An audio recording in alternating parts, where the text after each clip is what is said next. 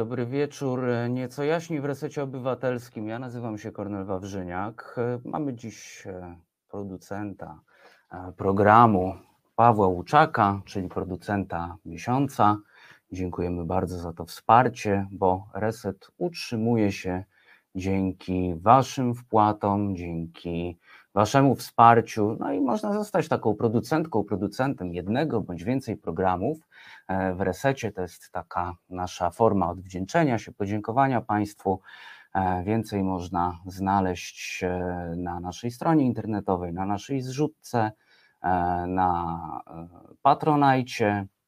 Mm, mamy nawet PayPala, proszę Państwa.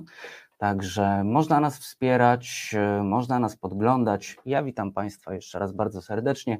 Za sterami Angela Gettler. E, I dziś, choć wakacje, znów będziemy rozmawiać o edukacji. Tak, e, jest to temat, który mnie jakoś tak, no można powiedzieć, to powiem Państwu tak, trochę może to taka prywata, ale tak mnie to po prostu zafascynowało w ostatnim czasie, tak się zaciąłem na tym temacie, e, że będę go, mam nadzieję, że też ku ucieszy Państwa, jakoś tak dłubał w nim po prostu. Będę dłubał cały czas e, i witam wszystkich bardzo serdecznie. Jest e, Marian, Ludwinia, Charlie, Lech, Ewa, Piotr. Bardzo Was serdecznie witam. Jest też Robert właśnie do nas dołączył, e, także witam wszystkich na czacie i wszystkich tych, którzy się jeszcze nie ujawnili. W Warszawie dosyć parno dzisiaj, deszczowo. Piszcie jak e, u Was, jak pogoda, jak samopoczucie, jakie plany na weekend. Zachęcam też do dzwonienia E, pisania do nas na czacie, do dzwonienia. Angela Wam e, podrzuci numer i mnie przy okazji też ściągawkę. 698 286 411 to jest nasz e, numer do programu. Mm, I zapraszamy do, do telefonów, zapraszamy do pisania, wyrażania opinii. I proszę Państwa, dzisiaj, tak jak mówiłem, znów o szkole. Mam jakąś naprawdę fiksację bardzo dużą będziemy rozmawiali o Lex Czarnek, bo to wakacje dosyć szybko zlatują. Nam dorosłym pewnie trochę, e, trochę mniej szybko niż e, dzieciakom, które teraz e, na tych wakacjach są, ale e, zdaje się, że we wrześniu wróci Lex Czarnek. Lex Czarnek w postaci 2.0 i odbierze rodzicom konstytucyjne prawo do wychowywania dziecka zgodnie z własnymi przekonaniami, z przekonaniami rodzica. E, no i też dziecka, mam nadzieję. E, I naszym gościem będzie Maciej Sokół, autor kampanii Rodzice decydują, który cały czas zbiera podpisy pod apelem do premiera i ministra edukacji, żeby to właśnie rodzice decydowali o wychowaniu swoich dzieci, a nie e, kurator, pedagog, dyrektor szkoły, ogólnie tak zwane ciało pedagogiczne. Nie znoszę tego zwrotu. Szkoda, że nie ma z nami dzisiaj Aliny Czyżewskiej, e, bo ona ma przecież e, imieniny w tak zwane e, boskie ciało. I proszę Państwa, właśnie o sprawie z rodzice decydują właśnie o kampanii której autora będziemy dzisiaj gościć. E, o tej kampanii rozmawialiśmy z Aliną Czyżewską mm, kilka e, programów temu. E, jest to do znalezienia, jeśli ktoś jest ciekaw, a na przykład nie oglądał, to myśmy o tej edukacji na zakończenie roku szkolnego bodajże z Aliną rozmawiali, a dzisiaj no nie mogłem się powstrzymać, skoro jestem tak zafiksowany na edukację. Dzisiaj będziemy rozmawiali z samym autorem, który nam o tej kampanii opowie. E, I cóż, licznik tej kampanii przekroczył już 7 tysięcy podpisów i bije dalej, aż wybije ich 10 tysięcy. E, I ja również będę Państwa namawiał do podpisywania się pod tym apelem. Angela Wam po przerwie też na czacie podrzuci link do e, właśnie portalu, gdzie można taką petycję podpisać e, i czytamy, co tam u Państwa. Charlie pisze, że w Radomiu to normalna pogoda, jesień. Też miałem takie wrażenie ostatnio, jak wracałem z ciepłych krajów, gdzie byłem na chwilę i tak wysiadłem w Polsce, polskie lato, polska wiosna i pomyślałem sobie, że tak tworzyła się śluza w samolocie, wyszedłem na schodki. Mówię, ok, w Polsce normalka, październik, był kwiecień. No cóż, mm, i proszę Państwa, z takich ciekawostek, e, o których powinienem wspomnieć e, w takim programie, jaki nam się dzisiaj szykuje, w programie dotyczącym e, edukacji, jest to, a zobaczcie też Państwo, mam, mam nadzieję, mnie się jakiś taki obraz w głowie ułożył tego wszystkiego, kiedy przygotowywałem ten materiał, przygotowywałem się do rozmowy z naszym gościem, ułożył mi się taki bardzo mroczny obraz tego, co czeka nas, e, jeśli ta edukacja pozostanie taka i będzie pod wodzą, nie wiem, za sterami będzie siedział właśnie tak zwany minister edukacji, ministrant Czarnek. Mm, I właśnie ważna informacja, informacja dotycząca e, właściwie tego, co się dzieje. Nie minęła jeszcze doba, bo o 20.15, 7 lipca, czyli wczoraj, Sejm przyjął ustawę o wspieraniu i resocjalizacji nieletnich. O tym też wspominaliśmy z Aliną Czyżewską w jednym z moich programów. E, e, także e, ustawa wejdzie życie, o ile podpisze ją prezydent. Ustawa nie została zablokowana, przeszła dalej. A o co chodzi? No to jest a propos oczywiście bratanka bratanka czarnka, bo jak wiemy, Ziobro Czarnek, dwa bratanki, proszę Państwa, czyli ustawa o wspieraniu e, i resocjalizacji nieletnich, e, kary typu zamiatanie liście pod szkołą e, na wszelkie, za wszelkie przewiny wobec tak zwanej, jak to było, jak to było, jak to było, niech sobie przypomnę, jak to było, wobec społeczności szkolnej proszę Państwa, wobec społeczności szkolnej. Wszelkie przewiny wobec społeczności szkolnej e, to już po prostu prokurator się interesuje i każe grabić liście. E, kary cielesne oczywiście są niewykluczone, bo to wszystko w rękach e, dwóch bratanków, Ziobra i, Ziobry i Czarnka. Ale proszę Państwa, wpadło mi też do głowy coś takiego, że może minister sprawiedliwości, prokurator generalny pan Zbigniew Ziobro zabrał się za taką ustawę, bo mu za mało tytułów. Bo pomyślałem sobie tak, prokurator generalny, minister sprawiedliwości, może chciałby być jeszcze i ministrem edukacji. Zobaczcie, to by było tak, minister sprawiedliwej edukacji i prokuratury. Czyż to nie brzmi dumnie? No właśnie. Eee, to by było, tak nam się zapowiada pierwsza godzina, proszę Państwa. Już za chwilę Maciej Sokół z nami, autor kampanii Rodzice decydują, ale to po krótkiej przerwie. Sexpress z pontonem.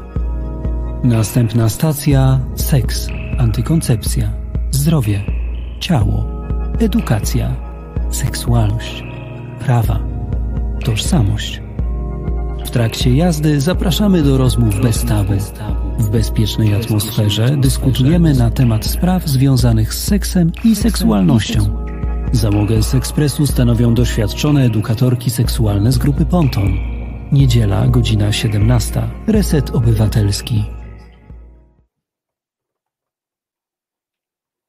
I wracamy do programu Nieco jaśniej w resecie obywatelskim. Ja nazywam się Kornel Wawrzyniak i dzisiaj, choć wakacje mm, i to już trochę tych wakacji minęło, będziemy rozmawiali o edukacji, a naszym gościem będzie zapowiadany przed chwilą Maciej Sokół, autor kampanii Rodzice Decydują. Zapraszam Macieja do studia. Dobry wieczór. Dobry wieczór. Maciej, e... jak miewasz? Miewam się, e, zrobiło mi się trochę gorąco, bo tutaj e, zaliczyłem jakieś małe problemy techniczne, ale mam nadzieję, że wrócę już teraz zaraz na, na jakieś swoje stałe fale. Ale jesteś z nami, dobrze Cię słychać, dobrze Cię widać, znaczy się, że mhm. wszystko jest ok. E, nie martw się, ja też tak e, mam, że jak elektronika nie działa, to zalewa mnie zimny pot, a potem już tylko wióry mogą lecieć, jak coś nie działa. Nie mam, nie mam, do, nie mam do tego absolutnie cierpliwości. To ja mam po prostu strasznie krótki ląd.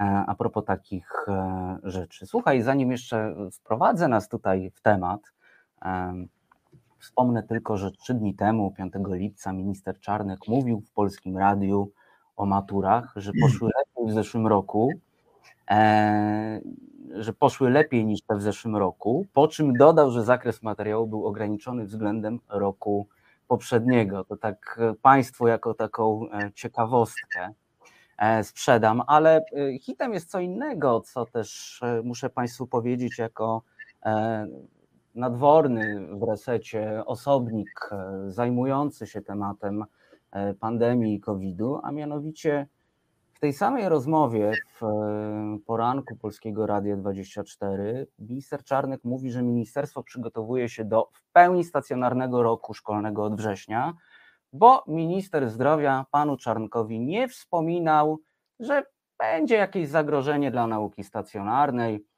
E, nie ma żadnych znaków przecież. I uwaga, wczoraj, jakieś, no, to już prawie doba też minęła.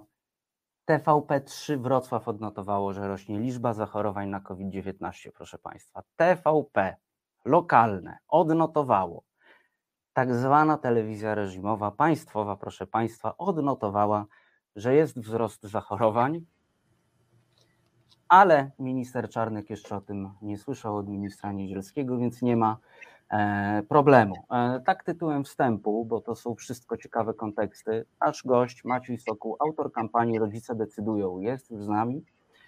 E, I cóż, powiedz nam na początek, Maćku, o akcji rodzice decydują, bo myślę, że trzeba zacząć po prostu od początku.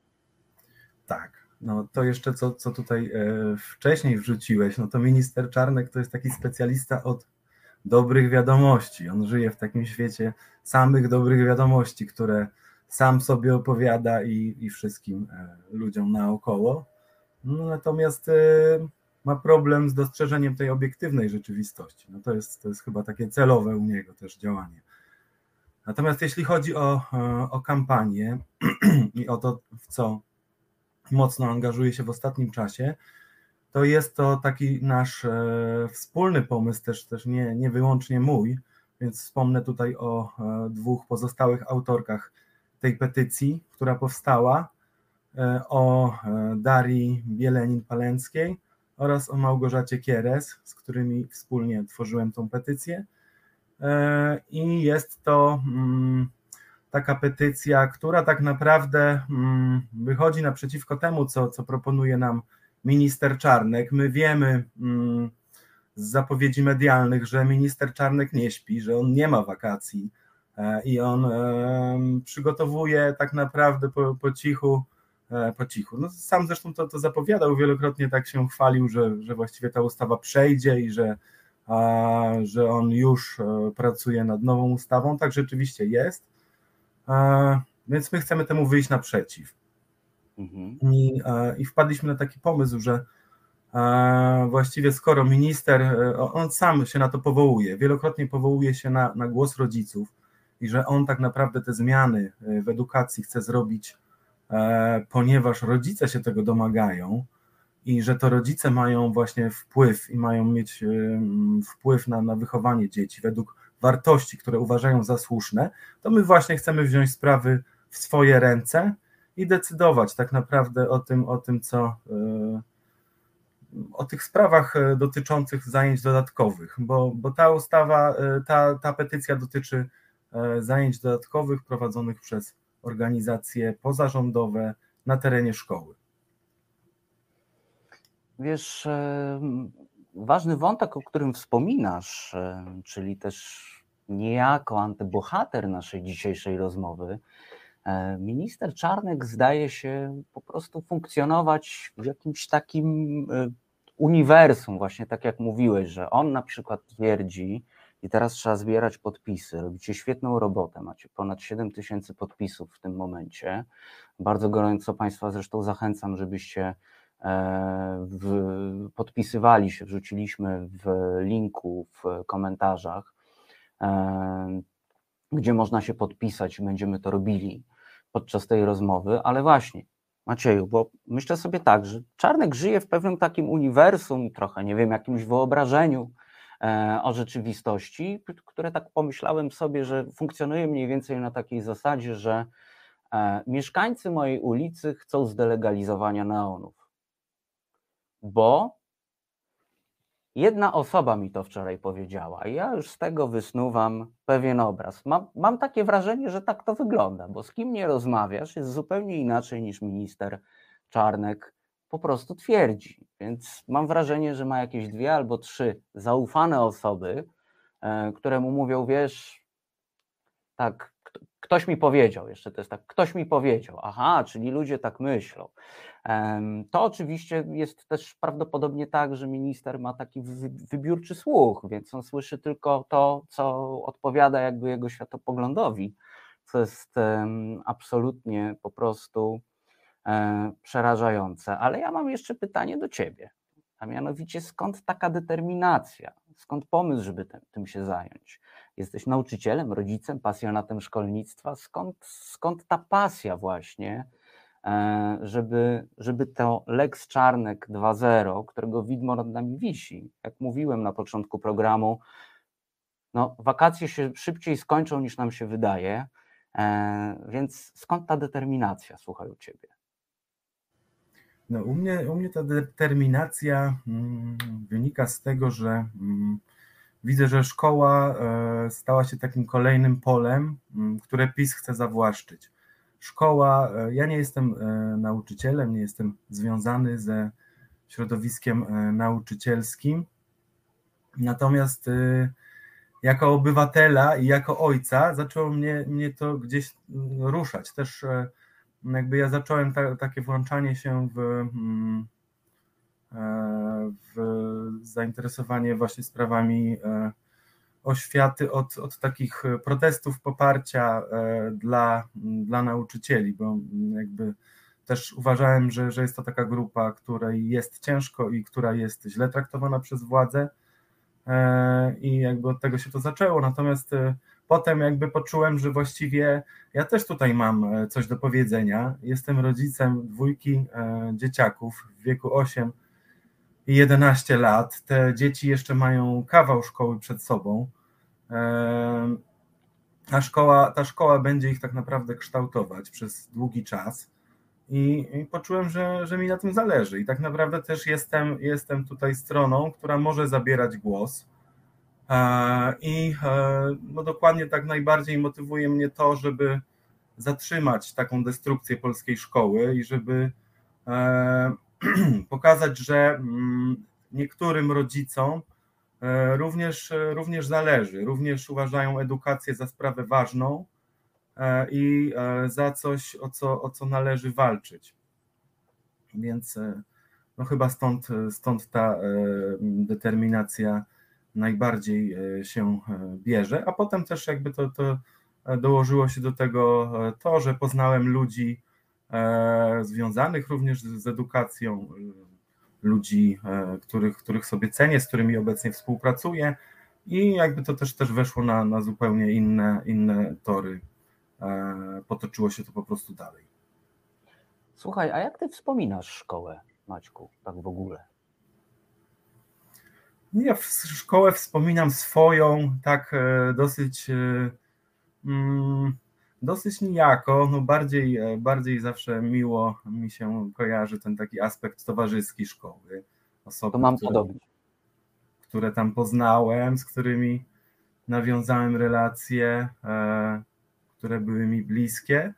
Natomiast jeśli chodzi o, o naukę, no to, no to cóż, to zawsze mm, zawsze to, to gdzieś tam kojarzy mi się z tym, no e, jakoś to musi być, wszyscy przez to przechodzili, no, szkoła jest, jest, jest tak, e, do szkoły trzeba się dostosować, e, więc takie mm, jakby myśli mm, i zdania mi, mi się kołaczą po, po, po głowie. E, myślę, że, że obecnie też y, wielu rodziców tak podchodzi do, mm, do tematu szkoły, no, że szkoła to jest jakaś konieczność, że tak naprawdę nie mamy na to wpływu, że dziecko musi wejść do tego systemu, być przez ten system przemielone i, i uformowane. I tak, że tak naprawdę nie mamy na to wpływu. Więc to, to co teraz robię, jakby to, to jest mm, no trochę odwrócenie tego, co, co kiedyś myślałem. Również, również do pewnego czasu tak, tak myślałem e, w przypadku szkoły moich dzieci, że no szkoła jest jaka jest, nie jest super, nie jest, e, nie jest też e, beznadziejna, no po prostu jest. No teraz zaczynam myśleć o tym inaczej. A co Twoim zdaniem oznacza dla społeczeństwa, dla dzieci, dla rodziców wprowadzenie tego Lex Czarnek 2.0? Oczywiście mówimy tutaj pewnym zagrożeniu, a jednocześnie w pewnej teorii, to do Państwa uwaga, e, bo to widmo gdzieś wisi tego Lex Czarnek 2.0. Sam minister Czarnek mówił, że no przecież prezydent powiedział, że nie podpisał, bo to nie jest teraz klimat na to, prawda? Ale też nie do końca wiemy, czy Czarnek ma jakieś e, sygnały, czy Ministerstwo Edukacji, czy Szucha ma jakieś E, sygnały e, z Pałacu Prezydenckiego, że jak pojawi się praktycznie niezmieniona, jak twierdzi minister Czarnek, ustawa o edukacji, to że ona zostanie klepnięta. Nie wiemy, czy są takie sygnały, czy to jest właśnie to uniwersum, te głosy gdzieś mówiące ministrowi, że, że, tak, że tak będzie. No ale wracając właśnie, co to Twoim zdaniem oznacza? Oleks Czarnek jeśli by weszło w postaci pierwszej czy drugiej, jeśli, jeśli wejdzie, to tak naprawdę będzie to podporządkowanie e, szkoły upolitycznionym e, kuratorom oświaty. E, I no ja zawsze, zawsze to, to też powtarzam i, i, rozmawiałem też właśnie z osobami, mm, które są spoza Małopolski, bo to, to jest taki ważny fakt, że ja mieszkam w Krakowie, mieszkam w Małopolsce, i powtarzam e, to ludziom, że, że my już tutaj mamy takie małe Lex Czarnek, ponieważ e, e, urząd swój sprawuje pani kuratorka oświaty Barbara Nowak i ona tak naprawdę już takie porządki czarnkowe tutaj wprowadza. Pokazuje, tak naprawdę jej przykład jest, jest pokazaniem tego, jak może ta rola politycznego kuratora wyglądać. Więc taki polityczny kurator wskazuje, co jest dobre, a co złe, jakie wartości właśnie są uznawane za, za dobre, za narodowe, za, za patriotyczne, e, a co się w tej wizji nie mieści.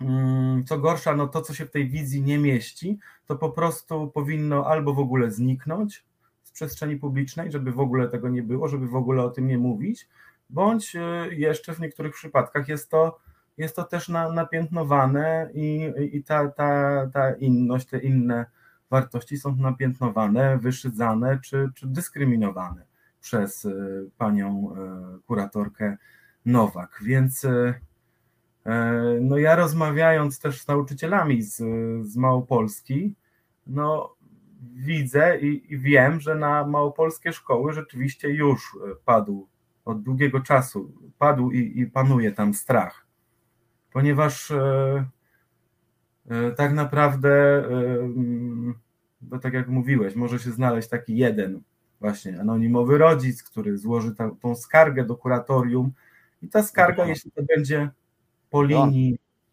Słucham? Donos nawet. Donos, tak. Jeżeli ta skarga, tak, bo tak to się oficjalnie nazywa, będzie po linii partii, zgodna z tym, co, co partia mówi, czyli przeciwko tym złym organizacjom demoralizującym w patrzeniu partii e, rządzącej, e, no to, to, to kuratorium się tym zajmie na poważnie i może wyciągać konsekwencje.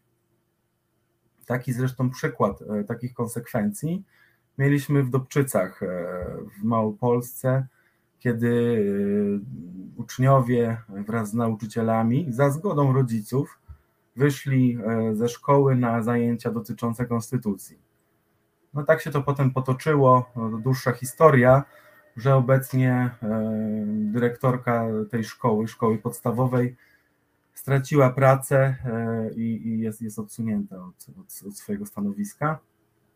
No i e, oczywiście też wiązało się to z taką wielką propagandową aferą, z pokazaniem, tak, jak to źli nauczyciele chcą upolityczniać dzieci, czyli uczyć po prostu o konstytucji, o, o, prawach obywatelskich, o, o, mm, o tym, co w konstytucji jest zapisane.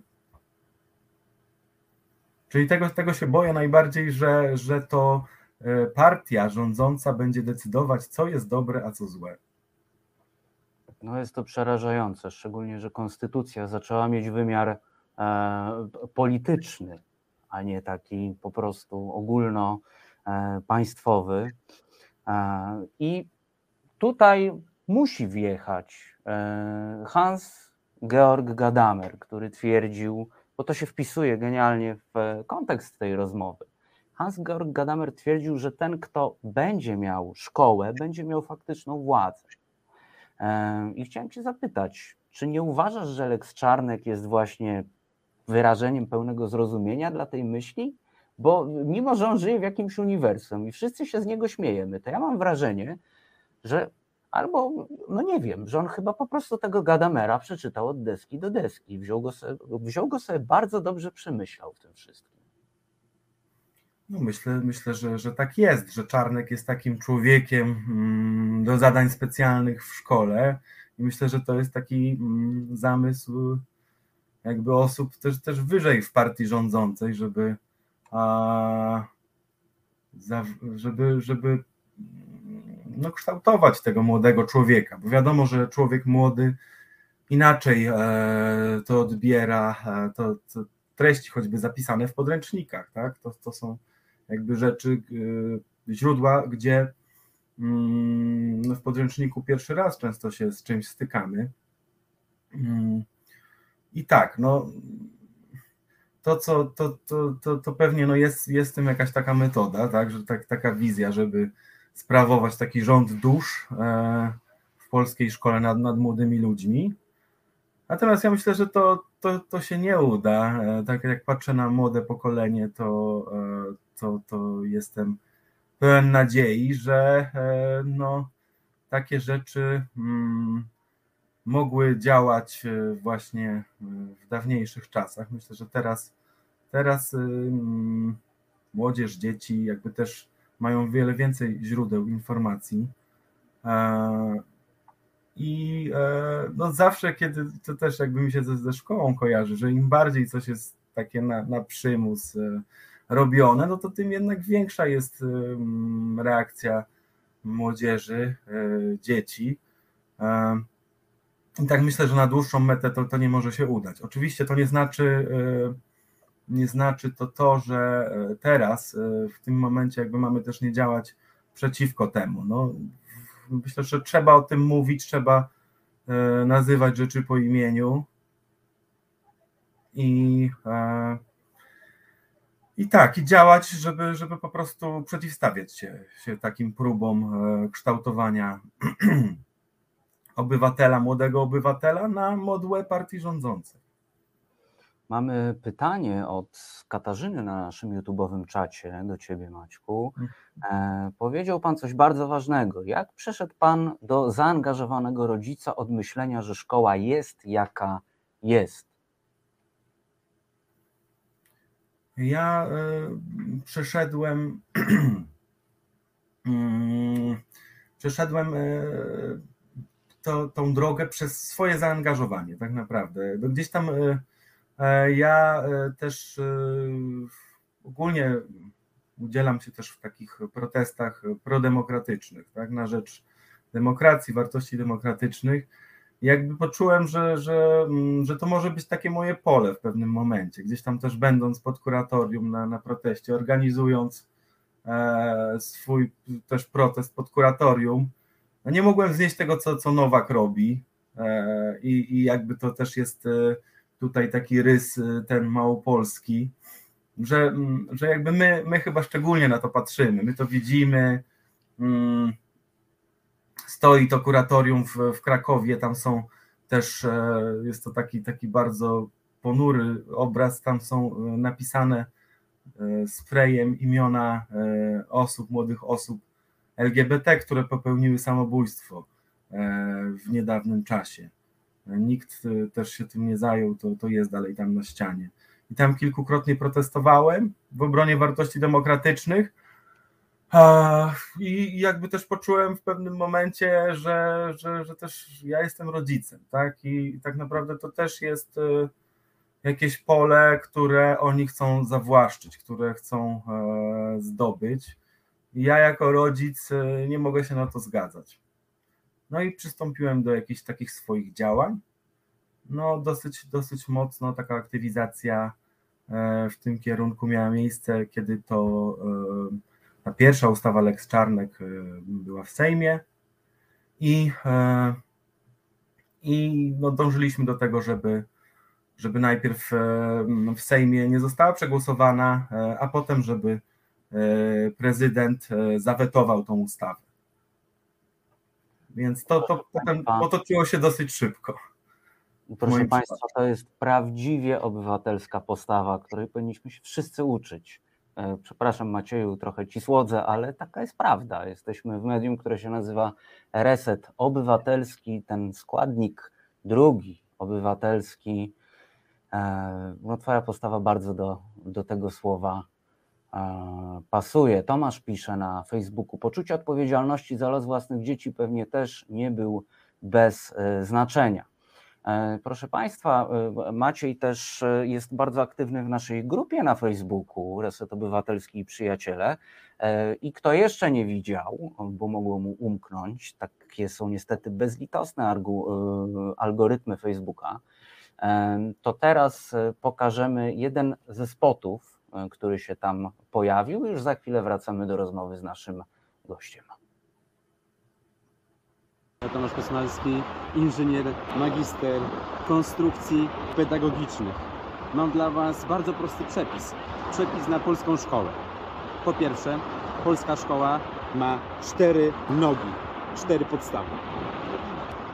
Pierwszą podstawą są nauczyciele i nauczycielki. Drugą podstawą są rodzice i dzieci, uczniowie i uczennice.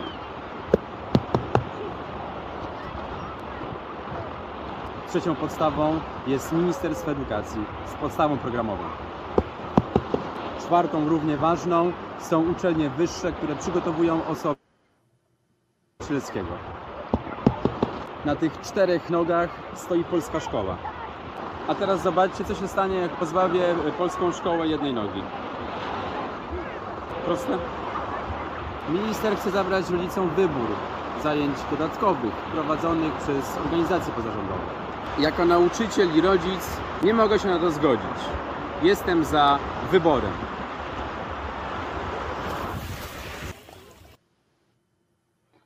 Bardzo ładny wakacyjny film zresztą, nadmorski można powiedzieć.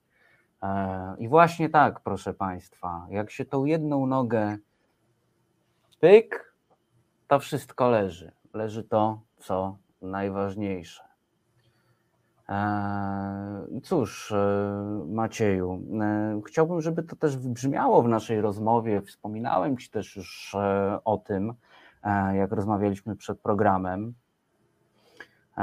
ponieważ w opisie apelu, którego jesteś współtwórcą, podkreślacie, że Lex Czarnek odbierze rodzicom konstytucyjne prawo do wychowywania dzieci w zgodzie z własnymi przekonaniami. I myślę, że to jest w ogóle clue, proszę Państwa. Nawet jak ktoś nie ma dzieci, to powinien, powinien też e, wziąć pod rozwagę właśnie to e, i zdecydować się podpisać ten apel, bo e, żaden minister, żaden prezydent, premier czy ktokolwiek inny nie jest wyżej niż konstytucja.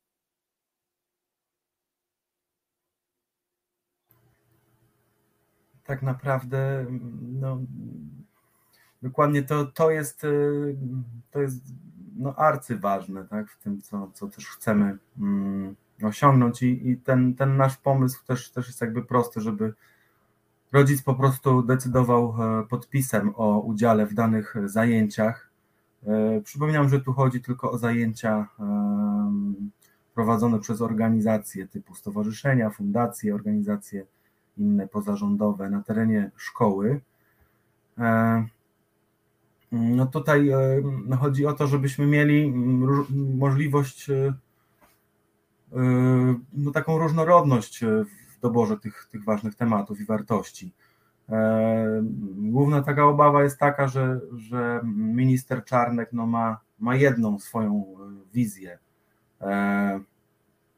wizję tego, jak powinien być wychowywany młody człowiek, czyli narodowo, katolicko, również e, nie, nie zadając jakby wielu dociekliwych pytań, posłusznie, pokornie. Tak powinien być kształcony młody człowiek. Natomiast my to tutaj tak naprawdę rzecz jest w tym, że, że hmm, może hmm, kiedyś jakby jakiś taki jeden model to, to, to miał w sobie coś słusznego. Natomiast teraz żyjemy w zmieniających się czasach i tak naprawdę to, co e, młode pokolenie stanie przed zupełnie innymi wyzwaniami, choćby e, katastrofą klimatyczną. Obecna podstawa programowa w ogóle nie przygotowuje nas do tego, w ogóle nie daje informacji młodym ludziom na ten temat. Również zaczynamy żyć w społeczeństwie, które jest multikulturowe, bo prawie na pewno będziemy, już mamy mniejszość ukraińską na terenie Polski. Więc do tego również nie jesteśmy zupełnie przygotowani. E, I choćby takie właśnie zajęcia równościowe, antydyskryminacyjne są bardzo e, potrzebne. Tego polska szkoła aktualnie nie gwarantuje, a gwarantują to właśnie takie e, zajęcia dodatkowe proponowane przez organizacje.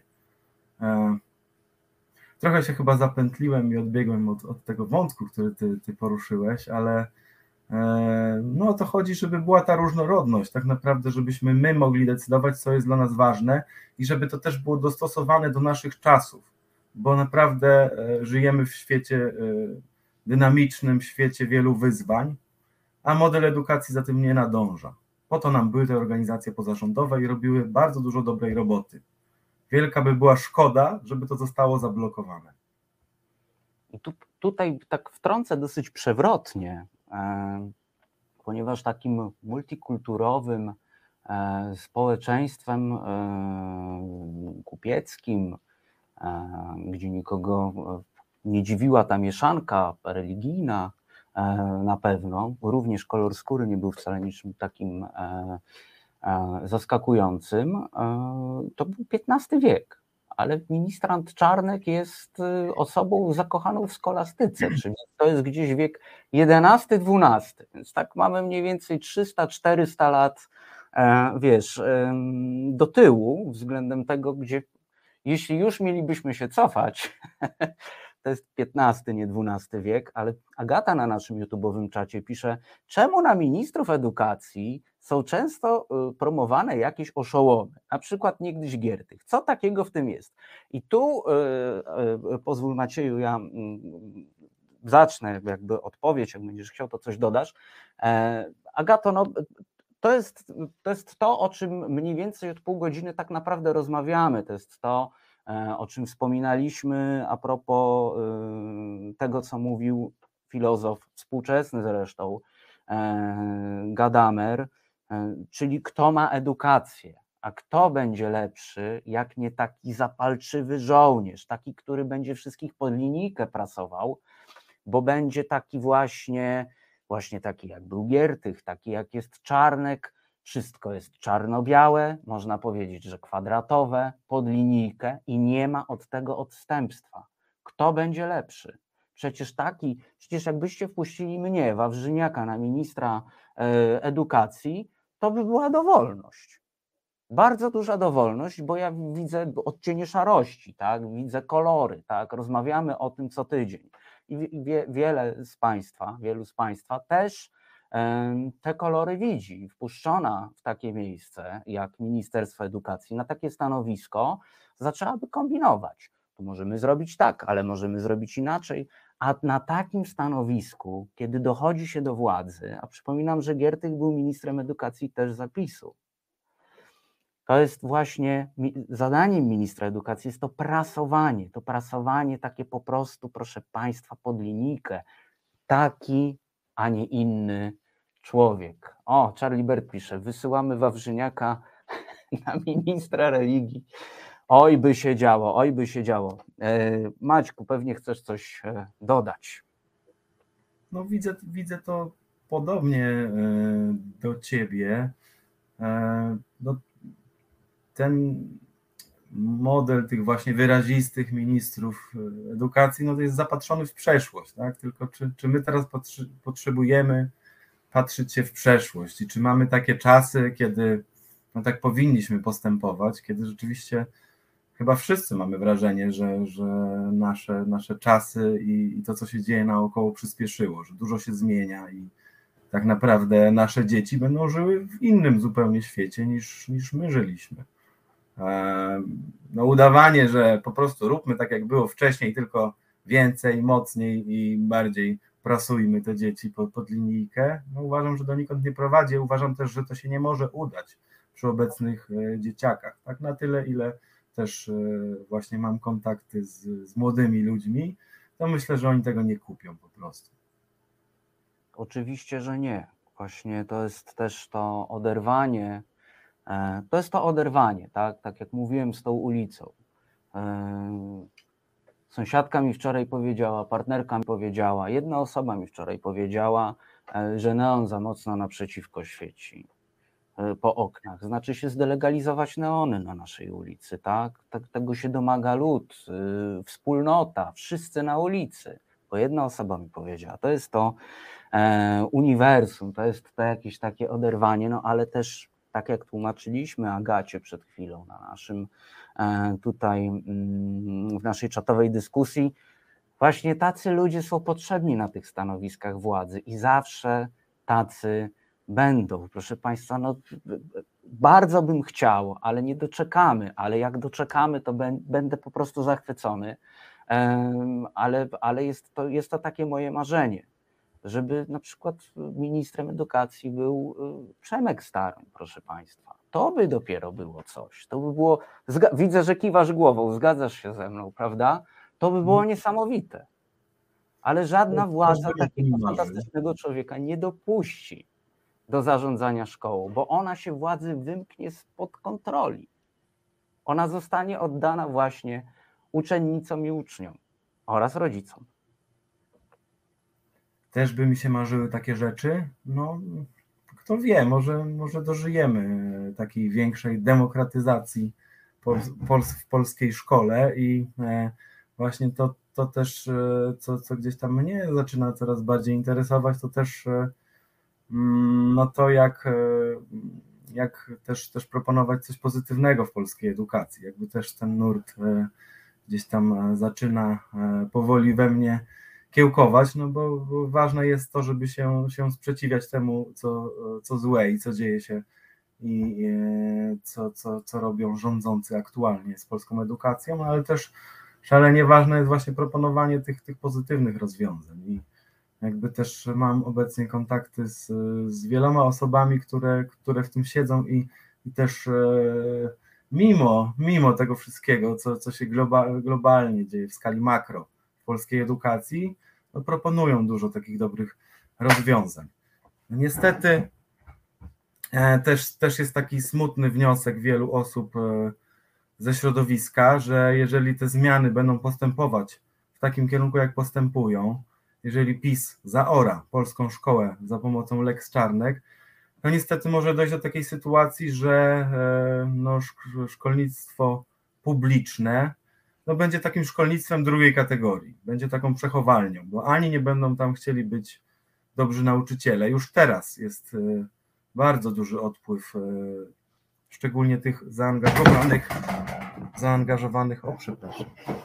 Ups, coś spadło, zdarza się. E, zaangażowanych i, e, i uzdolnionych nauczycieli z zawodu. E, I zostanie szkoła publiczna jako przechowalnia, po prostu jako przechowalnia, gdzie będą nauczyciele, którzy dostosowują się do tego, co chce władza, którzy, którzy po prostu wykonują, nie wychylają się i no i co, trwają będzie taka szkoła, która trwa, przechowalnia, gdzie no, może właśnie będziemy mieli taki poziom XI wieku i, i, i, i nic, nic poza, ty, poza tym. No a tacy wartościowi nauczyciele zaangażowani będą przenosić się do szkół prywatnych. I tak naprawdę, jeśli będziemy chcieli dobrze wykształcić swoje dziecko, to będziemy no, skazani na to, że, że trzeba za to słono zapłacić. Taki obraz e, jest możliwy w najbliższej przyszłości, jeśli te zmiany czarnkowe wejdą w życie. Wracamy już za chwilę. Porówno. Karolina Rogaska rozmawia z zaproszonymi gośćmi i gościniami o równości. Dlaczego jej brakuje? Kto o nią walczy? Jak się w tym boju wspierać? To pytania, na które prowadząca będzie poszukiwać odpowiedzi. Ale jak porówno, to porówno, więc i widzowie również tworzą program. Wspólnie debatujemy i porówno dzielimy się tym, co nam leży w głowach, sercach i na wątrobach. Audycja we wtorki o 21 w resecie obywatelskim. E, I wracamy do rozmowy mm, z naszym gościem e, Maciejem Sokołem, który jest współpomysłodawcą, współtwórcą kampanii Rodzice decydują. Cały czas namawiamy Państwa na podpisy pod apelem do ministra edukacji i prezesa Rady Ministrów, czyli tak zwanego E, tak zwanego e, premiera. E, podpisów jest już ponad 7 tysięcy. Widziałem na czacie, że Państwo podpisujecie i fantastycznie, ale zbieramy ile? Macieju 10 tysięcy, prawda?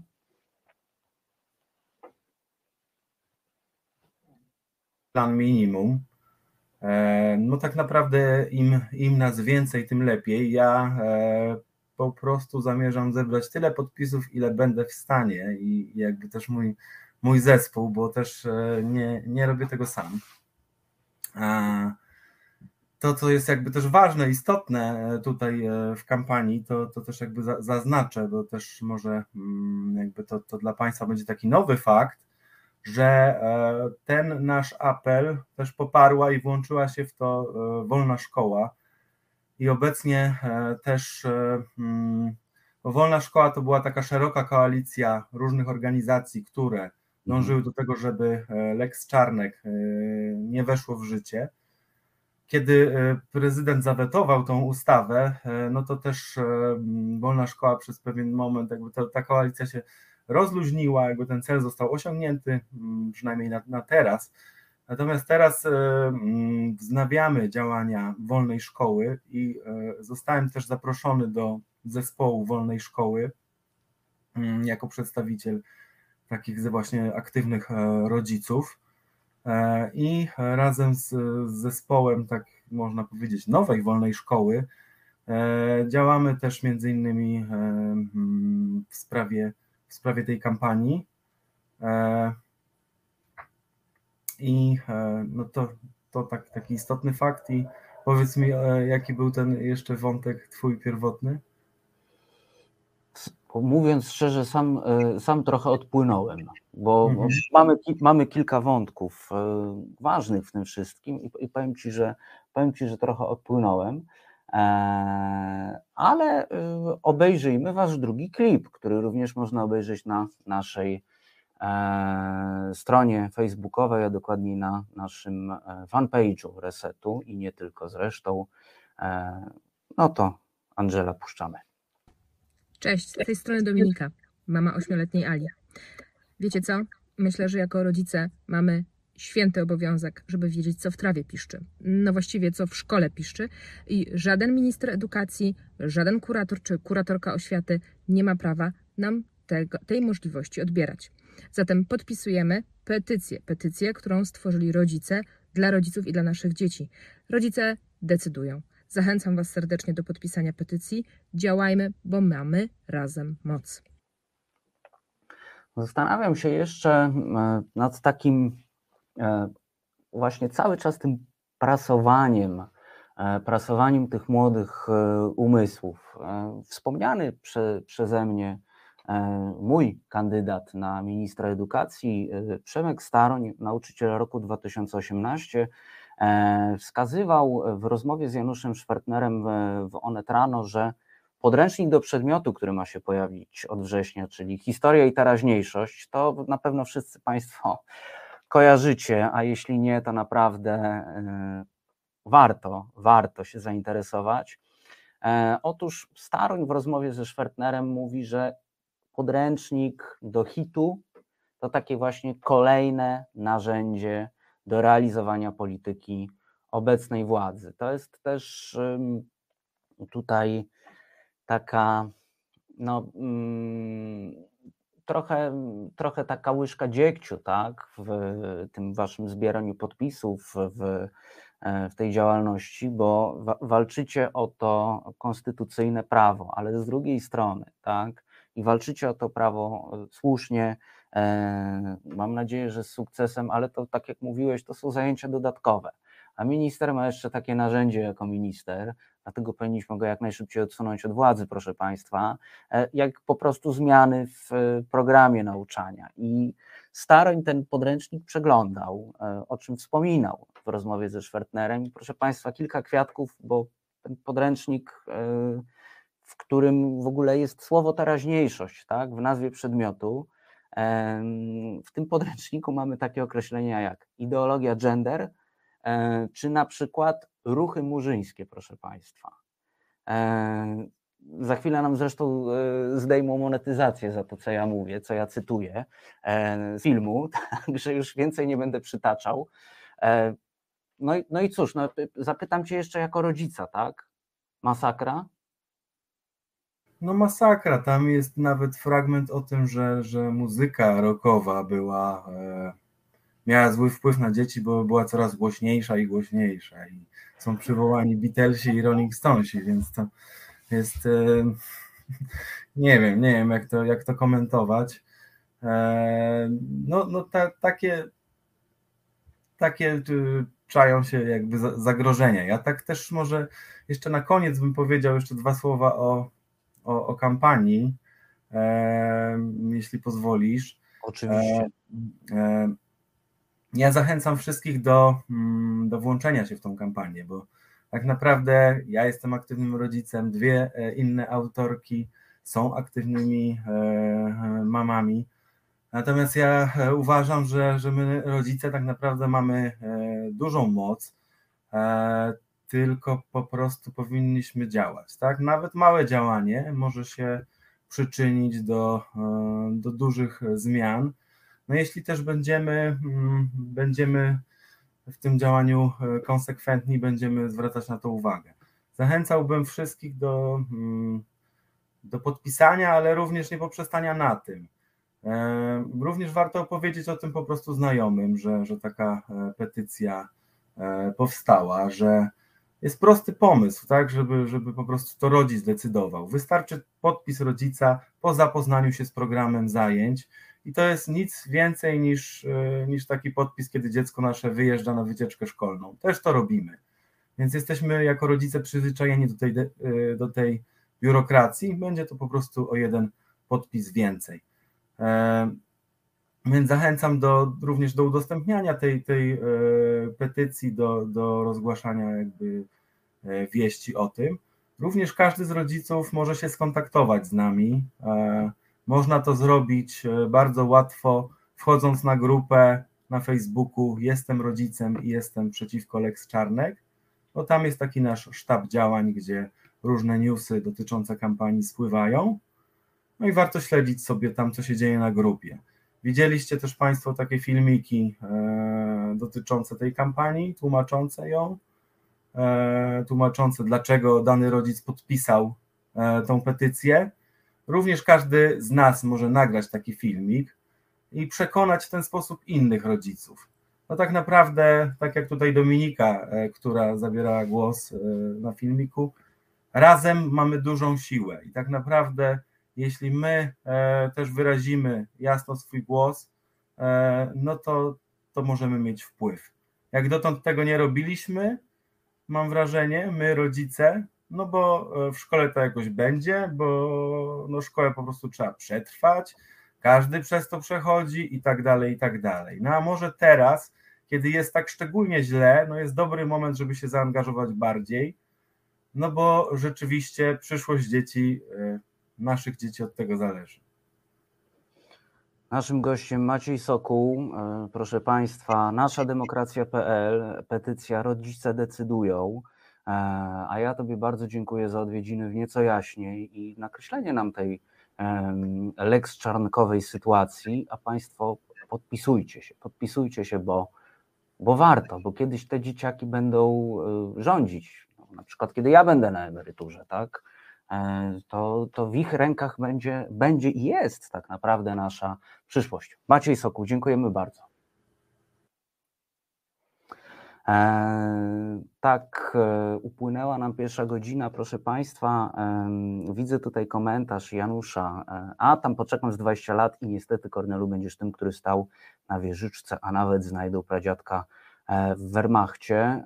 Dziadka i pradziadka w Wehrmachcie już e, szukałem, ale no Janusz, e, jak ty mi źle życzysz, bo ty mi życzysz, żebym ja poszedł do polityki, skoro mają mi wynaleźć dziadka w Wehrmachcie. Nie, nie, nie, nie, nie, nie, nie. Ja nie, ja nie.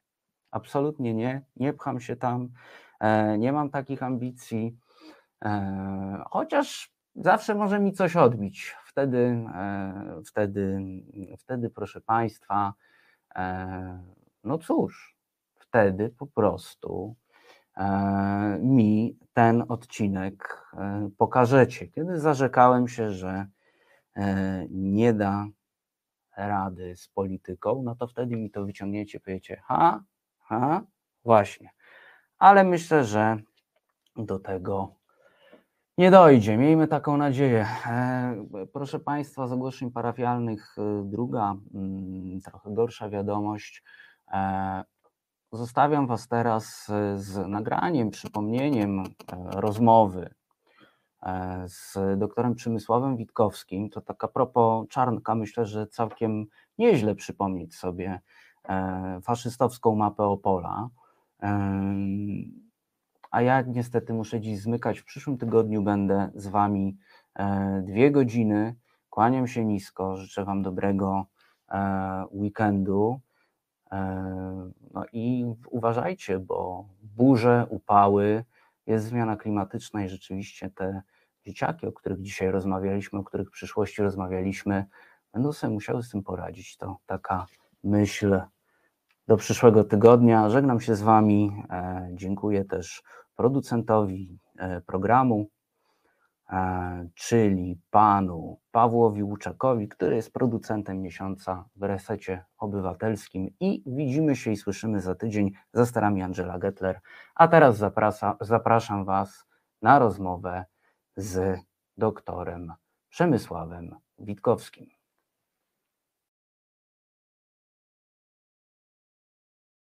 Kłaniam się Państwu, dzień dobry.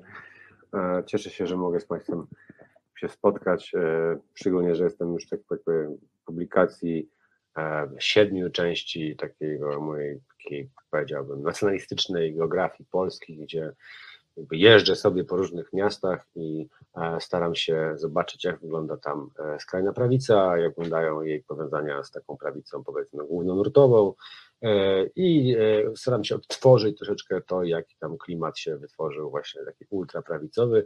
I to uważam za bardzo mm, interesujące dla mnie, bo jakby my czasami spotykamy się, prawda, z jakimś takim końcową stacją tej trasy, gdzie e, widzimy jakichś takich e, zawodników, którzy ogłaszają w mediach jakieś takie naprawdę szokujące rzeczy, e, atakujące jakimś takim hate speechem, różne e, grupy mniejszościowe, czy to etniczne, religijne, czy, czy, czy orientacji seksualnej i zastanawiamy się, skąd oni się w ogóle wzięli, dlaczego ten człowiek jest nagle e, w głównym nurcie polskiej polityki. A ja sobie siedząc i już grzebiąc w kolejnym regionie, bo wcześniej e, dla tygodnika Polityka opracowałem w podobny sposób Podhale i Dolny Śląsk, tym razem Opole, po prostu doskonale widzę, jak przez 30 lat kształtuje się klimat który wytwarza takich ludzi, klimat przyzwolenia, klimat zbratania się między ludźmi, których po prostu można wprost nazwać ekstremistami, a, e, ludźmi, z których e, którzy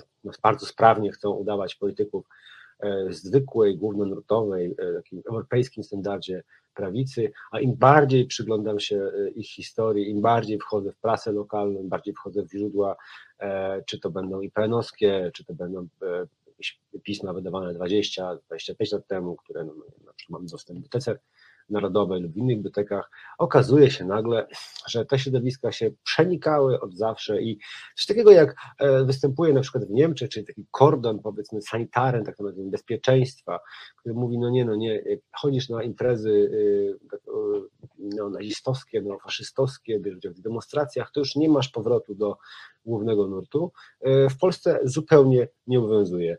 Bardzo płynnie odbywa się wymiana e, między ludzi, między takimi środowiskami ekstremistycznymi, których to przedstawiciele w wielu przypadkach krok po kroku albo wchodzą wprost do polityki głównonurtowej, albo zasilają e, tych publicystów, tak, takich pism jak nie wiem, do, do rzeczy czy, czy sieci, E, swoimi przemyśleniami, którzy potem ci publicyści e, podają nam jako taką normalną, prawicową narrację. Oczywiście to w ogóle nie jest ani normalne, e, ani nie jest akceptowane przez większość prawicy zachodnioeuropejskiej, a w Polsce ten transfer odbywa się bardzo płynnie.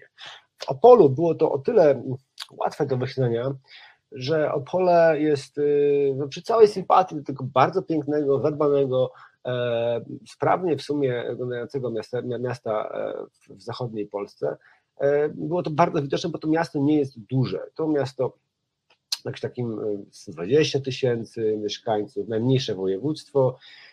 Te jakby elity czy polityczne bardzo łatwo tam spotykają się z środowiskami najróżniejszymi, no, wymieniają się, jakby no, naturalnym jest, że w mieście tej wielkości pewna grupa zainteresowanych polityką jest zamknięta, nie jest to jakaś bardzo duża grupa.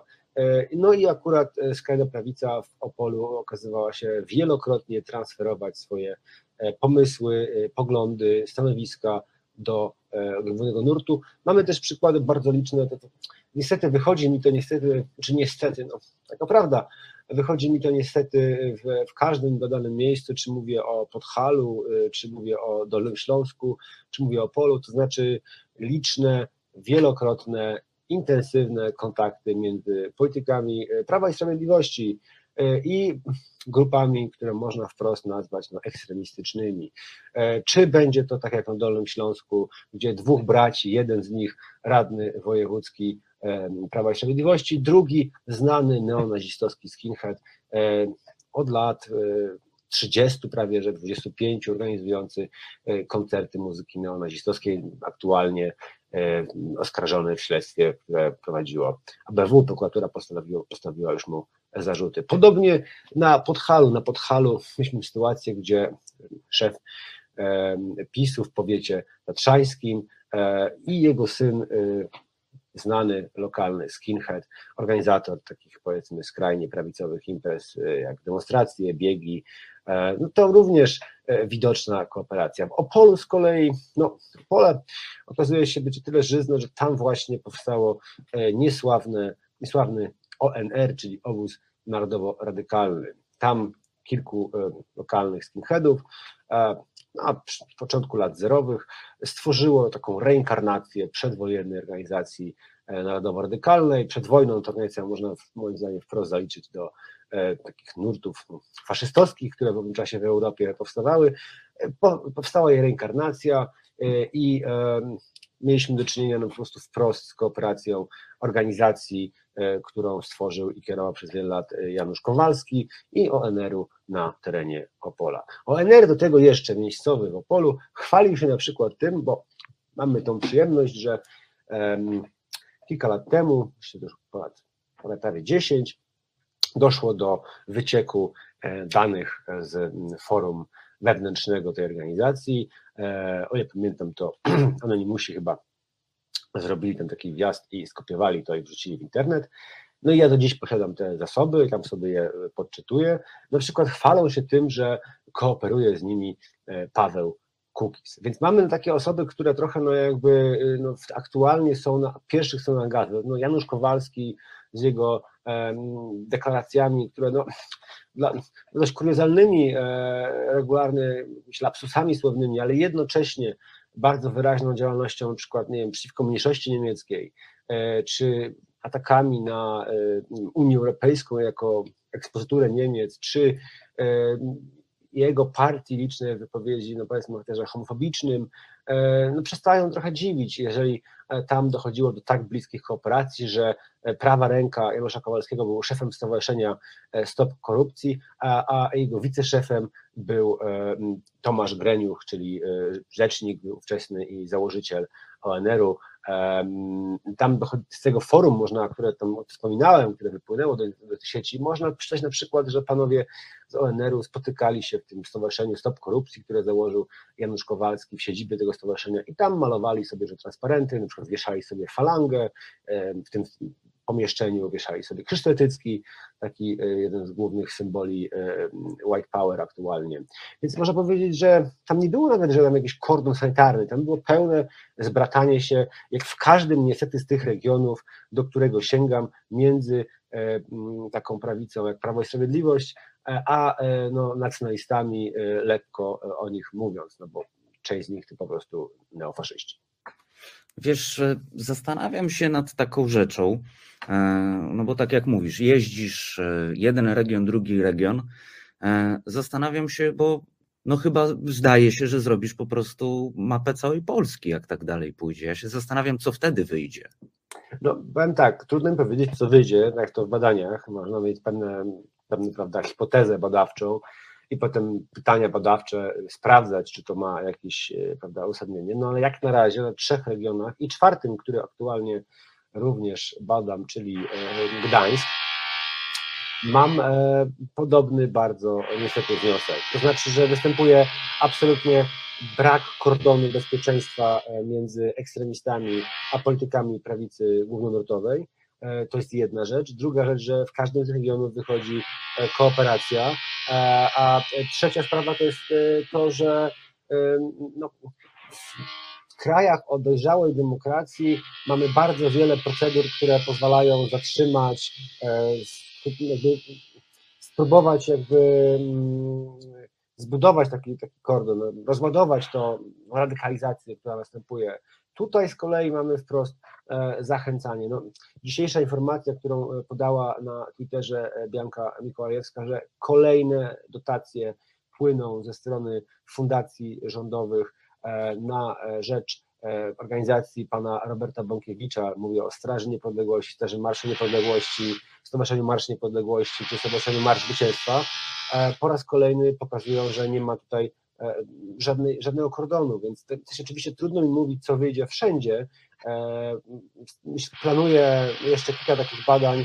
Jeżeli to się na przykład y, złoży mi w jakąś książkę, to wyjdzie to jako książka. Y, jeżeli ta książka będzie jakoś tam czytana i jakby istotnym jakby elementem e, rozmowy o polskiej polityce i o tych kontaktach między ekstremistami a E, prawicą minutową, no to będę prawdopodobnie jeździł dalej, bo raz, że to jest niezwykle ciekawe, że mogę e, no, trochę zanurzyć się w jakieś lokalne warunki. No, kiedy pierwszy raz jechałem do Pola, moja wiedza o Polu była taka, że no nie wiem, e, pochodzi stamtąd bracia Minkiewiczowie, autorzy komiksu Wilk, no i że znałem, że jest zespół piłkarski Odra Opole i pamiętałem, że tam właśnie powstał ONR. No to była moja taka wiedza o Polu. Teraz po e, siedmiu tekstach, każdy po myślę, że 15-20 tysięcy znaków, to jest dużo. Um, dziękuję tygodnikowi Polityka za umożliwienie mi tak e, szeroko zakrojonego e, i badania, i, i, prezentacji tego badania. Tak, to jest wyjątkowe i, i bardzo niepowtarzalne w dzisiejszych mediach, mam wrażenie. Siedem części, Polityka ma też taki licznik, to też Państwu powiem. E, polityka ma taki licznik, ile minut zajmuje przeczytanie tekstu. E, średnio przepadam za tymi licznikami, ale no, proszę Państwa, siedem e, tekstów, każdy do przeczytania 10-15 minut. E, ogromna dawka lektury e, i tu Przemku naprawdę ogromny szacun też dla Ciebie za to, że się podjąłeś, że to jest tak obszerna robota po prostu. Ja powiem tak, że dziękuję w tym miejscu wszystkim Łukaszowi Lipińskiemu z tygodnika Polityka, który wykazał duże zaufanie no, publikując, zgadzając się na publikację tak obszernych tekstów e, i to tak obszernych tekstów już któryś raz e, z rzędu. No i Grzegorzowi Rzeczkowskiemu, który jakby, e, za, za, jakby zapoznał mnie, mnie z Łukaszem, jakby pozwolił nam się spotkać i jakby mam nadzieję, że, że dzięki temu mam nadzieję, że ta wiedza o, o tych połączeniach staje się wiedzą coraz bardziej e, powszechną. Ja mam wrażenie, że ludzie e, często po prostu nie wiedzą, jak wygląda blisko te kontakty, no czytają dość powierzchownie o tej polityce, przede wszystkim interesują się czymś, co gdzieś tam jest na e, pierwszych stronach gazet, to może czasami są zgłębiać, a, a nie mają często nawet warunków ani materiałów, na których mogliby oprzeć swoją wiedzę o nieco głębszych E, kontaktach, wy tu w resecie to e, e, robicie.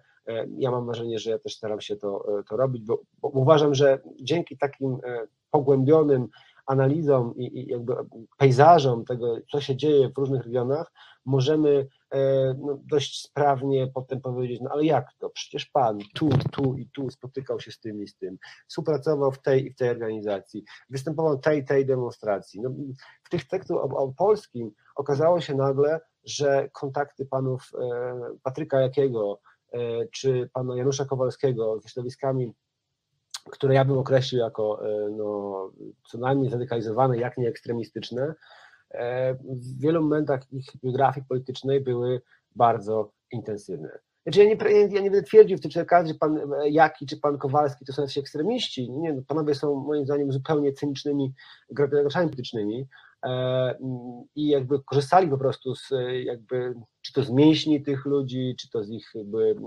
stanu osobowego, żeby na demonstracjach zrobić większą tam, czy tłum, ale nie da się ukryć, że przez tyle lat tej współpracy nasiąkli tego typu frazeologią. Ja mam wrażenie, że pan Kowalski, którego jakby wiele osób e, no, wprost no, uważa za idiotę, ja nie uważam go za idiotę zupełnie, e, zupełnie idiotą nie jest.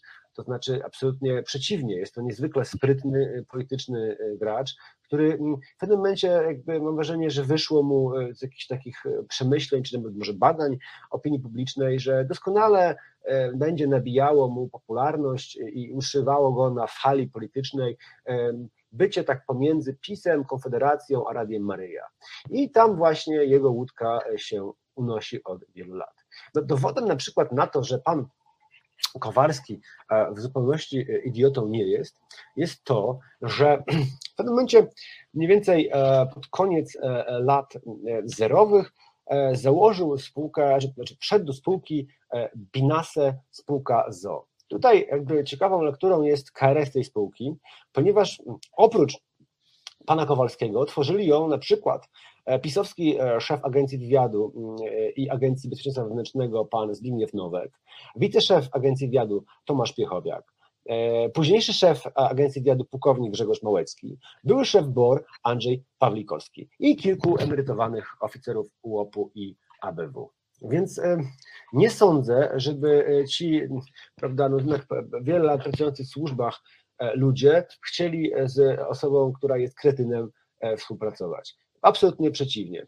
Pan e, Kowalski również umieszcza się od wielu lat w spółkach e, Skarbu Państwa zajmujących się e, energetyką. I to też są ogromne pieniądze i też bardzo istotne spółki dla bezpieczeństwa polskiego państwa. A jednocześnie Stowarzyszenie Stop Korupcji, które założył w Opolu, próbując tam budować swoją prawda, jakąś taką prywatną markę i którego szefem przez wiele lat był pan Tomasz Kwiatek, którego można uznać w mojej ocenie za prawą rękę pana Janusza Kowalskiego, grupowało również miejscowych e, ekstremistów. E, I służyło, siedziby tego e, stowarzyszenia, służyły jako właśnie miejsce, baza spotkań lokalnej brygady obozu narodowo-radykalnego. Jednocześnie pan Patryk Jaki, który chyba po, to było po, po, po takim odejściu jego formacji z PiSu i utworzeniu Solidarnej Polski, również poszukiwał tego typu kontaktów. No, na tym forum ONR, ONR-owcy twierdzą, że no i sponsorował wyjazdy i jeździł na wyjazdy do Marsz Niepodległości, podpisał coś, co nazywa się kontrakt narodowy, to chyba taki zestaw wartości i, i, i jakby praw ważnych dla ONR-u, w tym właśnie dążenia na przykład do e, polexitu. No i jakby tych połączeń jest ogromna ilość.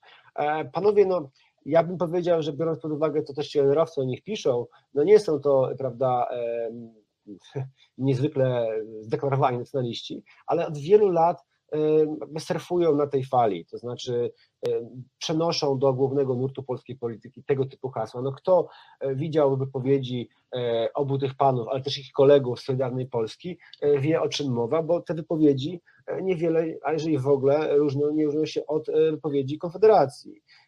I prawdopodobnie no tutaj będzie, jeżeli kiedykolwiek Solidarna Polska zostanie usunięta z obozu Zjednoczonej Prawicy, to tu będzie ich główny partner E, wyborcze. No to będzie taka partia, powiedziałbym, już absolutnie z piekła rodem, bo będzie zawierała już absolutnie wszystkich, e, może dużo takich zawodników, których uważamy za e, niezwykle niszczących dla E, dyskursu polskiej demokracji, dla języka sceny politycznej, no i tych poglądów, które no, można zdefiniować prosto jako nacjonalistyczne, ksenofobiczne, homofobiczne, seksistowskie, więc no tutaj e, te kontakty e, mogą zaowocować po raz kolejny. No, takim przykładem takiego owocu takiego kontaktu była kariera pana do pewnego momentu, kariera pana Tomasza Leniucha. Człowiek, który zaczynał jako e, kandydat narodowego, partii neofaszystowskiej, narodowego oddziału Polski e, na raz do parlamentu, drugi raz do Europarlamentu, potem zakładał e, obóz narodowo-radykalny, gdzie organizował na przykład, nie wiem, marsz do, na Myślenicę, gdzie jechano uczcić pogrom antyżydowski z lat 30., który wykonał tam pan Adam Doboszyński e, i biegano tam z flagą, która była wzorowana na fladze III Rzeszy, tylko zamiast swastyki był tam w środku krzyż tetycki. Ta flaga to jest czerwone tło, białe kółko i w środku czarny znaczek, w wypadku III Rzeszy e, swastyka, w wypadku e, kolegów pana Greniucha krzyż tetycki. No, tu jest Polska, nie Izrael, znajdzie się kij na żydowski ryj. To były hasła, które pan Greniuch głosił na swoich demonstracjach, czy to w Opolu, czy w Myślenicach, e, czy na Górze Świętej Anny, gdzie no, regularnie dochodziło do tego typu ekscesów z udziałem ONR-owców. Między innymi e, kilku jego kolegów e, wykonywało tak zwany rzymski salut, który popularnie nazywany w Polsce hajlowaniem. No i pan Greniuch w pewnym momencie, m, dzięki tym kontaktom, jak rozumiem, to jest moja hipoteza, nawiązał jakby znajomości z różnymi ważnymi e, politykami e, czy z okolic PiSu. Na przykład z panem Janem Żarynem, czyli byłem senatorem Prawa i Sprawiedliwości, jednym z głównych motorów dawniej Instytucji Pamięci Narodowej, do dzisiaj w sumie twórcą polityki historycznej PiSu i szefem Instytutu Myśli Narodowej imienia Romana Dmowskiego, czyli takiej powiedzmy czczącej nacjonalizm e, e, państwowej instytucji. No i e, to był jeden jego protektor, drugim jego protektorem został pan Tomasz Panfil, kolejny taki powiedziałbym skrajny prawicowiec w, w łonie IPN-u. No i jeden z nich został jego promotorem, a drugi recenzentem jego pracy doktorskiej, gdyż pan Greniuch z takiego powiedzmy lokalnego antysemickiego skinheada awansował na funkcję badacza wyklętych. Zaczął na Katolickim Uniwersytecie Lubelskim robić doktorat, e, gdzie pan Panfil był jego promotorem, a pan Żaren okazał się być później recenzentem jego pracy. Doktorat ukończył. Tam na Kulu już w kolejnym etapie zapoznał e, kolegów e, ze skrajnej prawicy z takiego klubu powiedzmy uczelnianego, który nazywał się Wademekum. Ten klub jest bardzo interesujący, warto by się mu komuś, komuś mu bliżej przyjrzeć. Jest tak, tam na przykład oprócz pana Panfila czy pana Graniucha Należeli pan e, Mirosław Ryba, jeden z głównych ekspertów Radia Maryja, pan Mirosław Piotrowski, czyli e, szef tej takiej partii, którą miał budować pod osłoną e, Tadeusza Redzyka, czyli ruch Europa Christi, pan Artur Zawisza, znany prawda, dawniej poseł PiSu, potem działacz ruchu narodowego, aktualnie chyba raczej zmagający się z oskarżeniami o e, prowadzenie e, bez prawa jazdy i defraudację jakichś pieniędzy, ale to sąd, prawda, decyduje, jakie to będą jego losy. No ale mamy tutaj dużą kolekcję ważnych polityków skrajnej prawicy, które w mojej ocenie wprost wspierają się w uzyskiwaniu coraz wyższych stanowisk.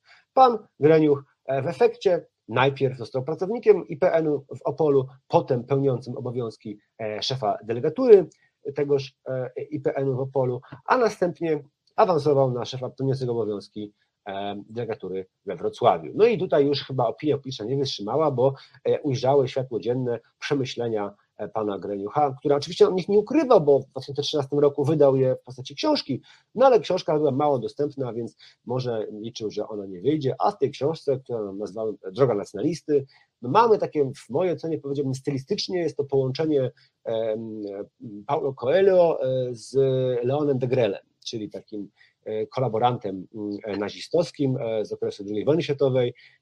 I są no, tam znanym z takiej E, książki płonące dusze, też takie przemyślenia powiedzmy e, w formie quasi pamiętnikarskiej. E, mm, no i to jakby połączone w taką, z taką stylistyką porad i rad i przemyśleń nacjonalisty starszego dla młodszych, no zawierało tam takie jakieś fantazje o nowym światowym porządku, o, o wiadomo kim kto rządzi i tak dalej, i tak dalej. No i jak to już wypłynęło, to już chyba nawet w PiSie, które jakby realnie w dużej mierze jakby stara się jednak kooperować pokojowo z Izraelem, tak to nazwijmy, i, i czuły jest na prawda, opinię Amerykanów e, w tej względzie, no chyba okazało się, że to zbyt dużo i to chwilowo najpewniej, no bo niestety w Polsce to chyba nie da się zakończyć kariery kogoś, choćby no nie wiadomo co zrobił, e, politycznej, e, no chwilowo zatrzymało karierę pana Greniucha, który aktualnie gdzieś tam, tak powolę sobie na kolokwializm, liże rany w Opolu i czeka na lepsze czasy dla swojej osoby. Ale mamy tu przykład no absolutnie od e, kariery, która zaczyna się na ulicy, od antysemickich demonstracji, współpracy z samoobroną i co ciekawe, współpracy e, z ważnym opolskim wówczas działaczem partii Antoniego Macierewicza, czyli Jerzym Czerwińskim. Ta partia nazywała się Ruch Katolicko-Narodowy, mała partia. Zresztą Tomek Piątek o tym dużo pisał. No i pan Czerwiński był jednym z takich protektorów. Więc jak widzimy, w takim bardzo ciekawe, bardzo mi się podobało to w tym polskim case'ie, że ja nie musiałem jakby pływać, jakby wyławiać z tego morza informacji po prostu jednego czy dwóch środowisk, które bym się przyglądał do, super dokładnie, bo nie wiem, weźmy Warszawę czy, czy, czy, czy Gdańsk, no tam już no, trzeba by troszkę jednak dokonywać pewnej selekcji, a tutaj można by okazywało się, że co chwilę ktoś z kimś jest powiązany na poziomie współpracy organizacyjnej, współorganizowania demonstracji, pisania do jednej gazety, e, zakładania razem tej gazety, e, pracy w podobnej instytucji. E, ktoś, to nie jest tak, że ja musiałem nawet jak siedzieć i Boże, no gdzie ja znajdę to połączenie, no czy to w ogóle jest połączenie. Nie, co chwilę wychodziło, że tego typu kariery, tego typu ludzi zaczynają no, tak bardzo łatwo wiązać ze sobą bardzo wiele osób, no i w efekcie to jest chyba taki kluczowy przykład, gdzie najwięcej widać środowisk współpracujących ze sobą. Ale jakby się tak żyć dalej, to też jakby to nie jest tak, że zatrzymujemy się tym e, Tomaszu Greniuchu i to koniec. My weźmy inną osobę, z którą aktualnie no, trochę jeszcze ciągle chyba lepszej powiedziałbym sytuacji niż pan Greniuch, czyli pana Arkadiusza Karbowiaka. Pan Arkadiusz Karbowiak, który zaczynał od takich powiedzmy antyokrągłostołowych e, organizacji w latach 80. E, opozycyjnych, gdzieś tam powiedzmy w okolicy KPN-u, w okolicy Solidarności Walczącej. Mm, studiował sobie zaocznie politologię, zawodowo zajmował się montowaniem instalacji, ale jednocześnie e, no, był bardzo takim sprawnym historykiem, amatorem. No i jakby trochę takim starszym od kolegów, takich jak Janusz Kowalski, i trochę przez to mogąc pełnić dla nich funkcję mentora. Bardzo ciekawe jest, co pan Karbowiak badał przede wszystkim. Pan Karbowiak przede wszystkim badał kolaborantów nazistowskich, gdyż pan Karbowiak jest antykomunistą. Jest w stanie antykomunistom wybaczyć wszystko, z tego co zauważyłem, bo powiedziałbym, że jego Twitter jest pełen hymnów albo pamiętnień e, różnych osób, które no ja bym zaliczył wprost do nurtu e, neofaszystowskiego, faszystowskiego dawniej. Generalnie najważniejsze jest to, żeby byli antykomunistyczni. czy będzie to na przykład, y, no nie wiem, e, dyktator, czy będzie to ważny generał dla y, którejś z armii kolaboranckich, czy będzie to, e, nie wiem, na przykład Miklos Horty, e, dyktator Węgier, czy będzie to któryś z ważnych włoskich faszystów, e, jak książę Borghese. E, Nie ma znaczenia. Ważne jest, że jest antykomunistą. I jakby co ciekawe, tych antykomunistów też dobiera specyficznie, bo on jakby oprócz tego, że tam się tym zajmował i zajmuje, występuje e, w dodatku not- historycznym do rzeczy, występuje w wielu kanałach e, nacjonalistycznych ze swoimi tam opowieściami o tych e, ludziach. No i to jest taka jego, powiedzmy, konik. No bardziej chyba znany okazał się w pewnym momencie, kiedy wyszły, bo został on w pewnym momencie wiceprezydentem Opola. Wyszły jego artykuły, Drugi, zdaje się. wyszły jego artykuły, może do mediów, w których niezwykle intensywnie polemizował z ideą Norymbergi, czyli tego procesu Trybunału e, przeciwko e, zbrodni ludobójstwa e, nazistowskiego i uważał, że on w ogóle jest, ten, ten, Trybunał był nieuprawniony, że tak naprawdę no, cóż z tego, że prawda, to w ogóle nie ma żadnego podstaw prawnych. Znaczy, jemu chodziło o to, że w zasadzie mogli ich rozstrzelać o tak, ale jakby artykuły tego typu wyszły no nie przy kolejnym miejscu, tylko w piśmie Szczerbiec. Pismo Szczerbiec to jest pismo, które przed 30 lat, e, prawie że, no właściwie 28, no, wydaje e, Narodowe Odrodzenie Polski, czyli partia e, w mojej ocenie neofaszystowska. W tej piśmie wychodziły no, najróżniejsze, no, to wprowadziło ono na polski rynek niezwykle dużą ilość e, no, nowinek lub historycznych ciekawostek z okresu e, z nurtu fa- faszyskiego. Wprowadziło, e, no właściwie trudno mi znaleźć nurt e, faszyzmu czy neofaszyzmu, e, który nie znalazłby się na łamach tego pisma. E, Nie wiem, walońscy reksiści, e, hiszpańska falanga, e, francuskie krzyże ogniowe, e, włoscy faszyści e, w różnych okresach, e, strzałokrzyżowcy węgierscy, żelazna gwardia rumuńska e, i tak dalej, i tak dalej, i tak dalej. No i tam te artykuły się za dwa co najmniej ukazały, pana Karbowiaka, no ale jakby on twierdził, że właściwie cóż, tego.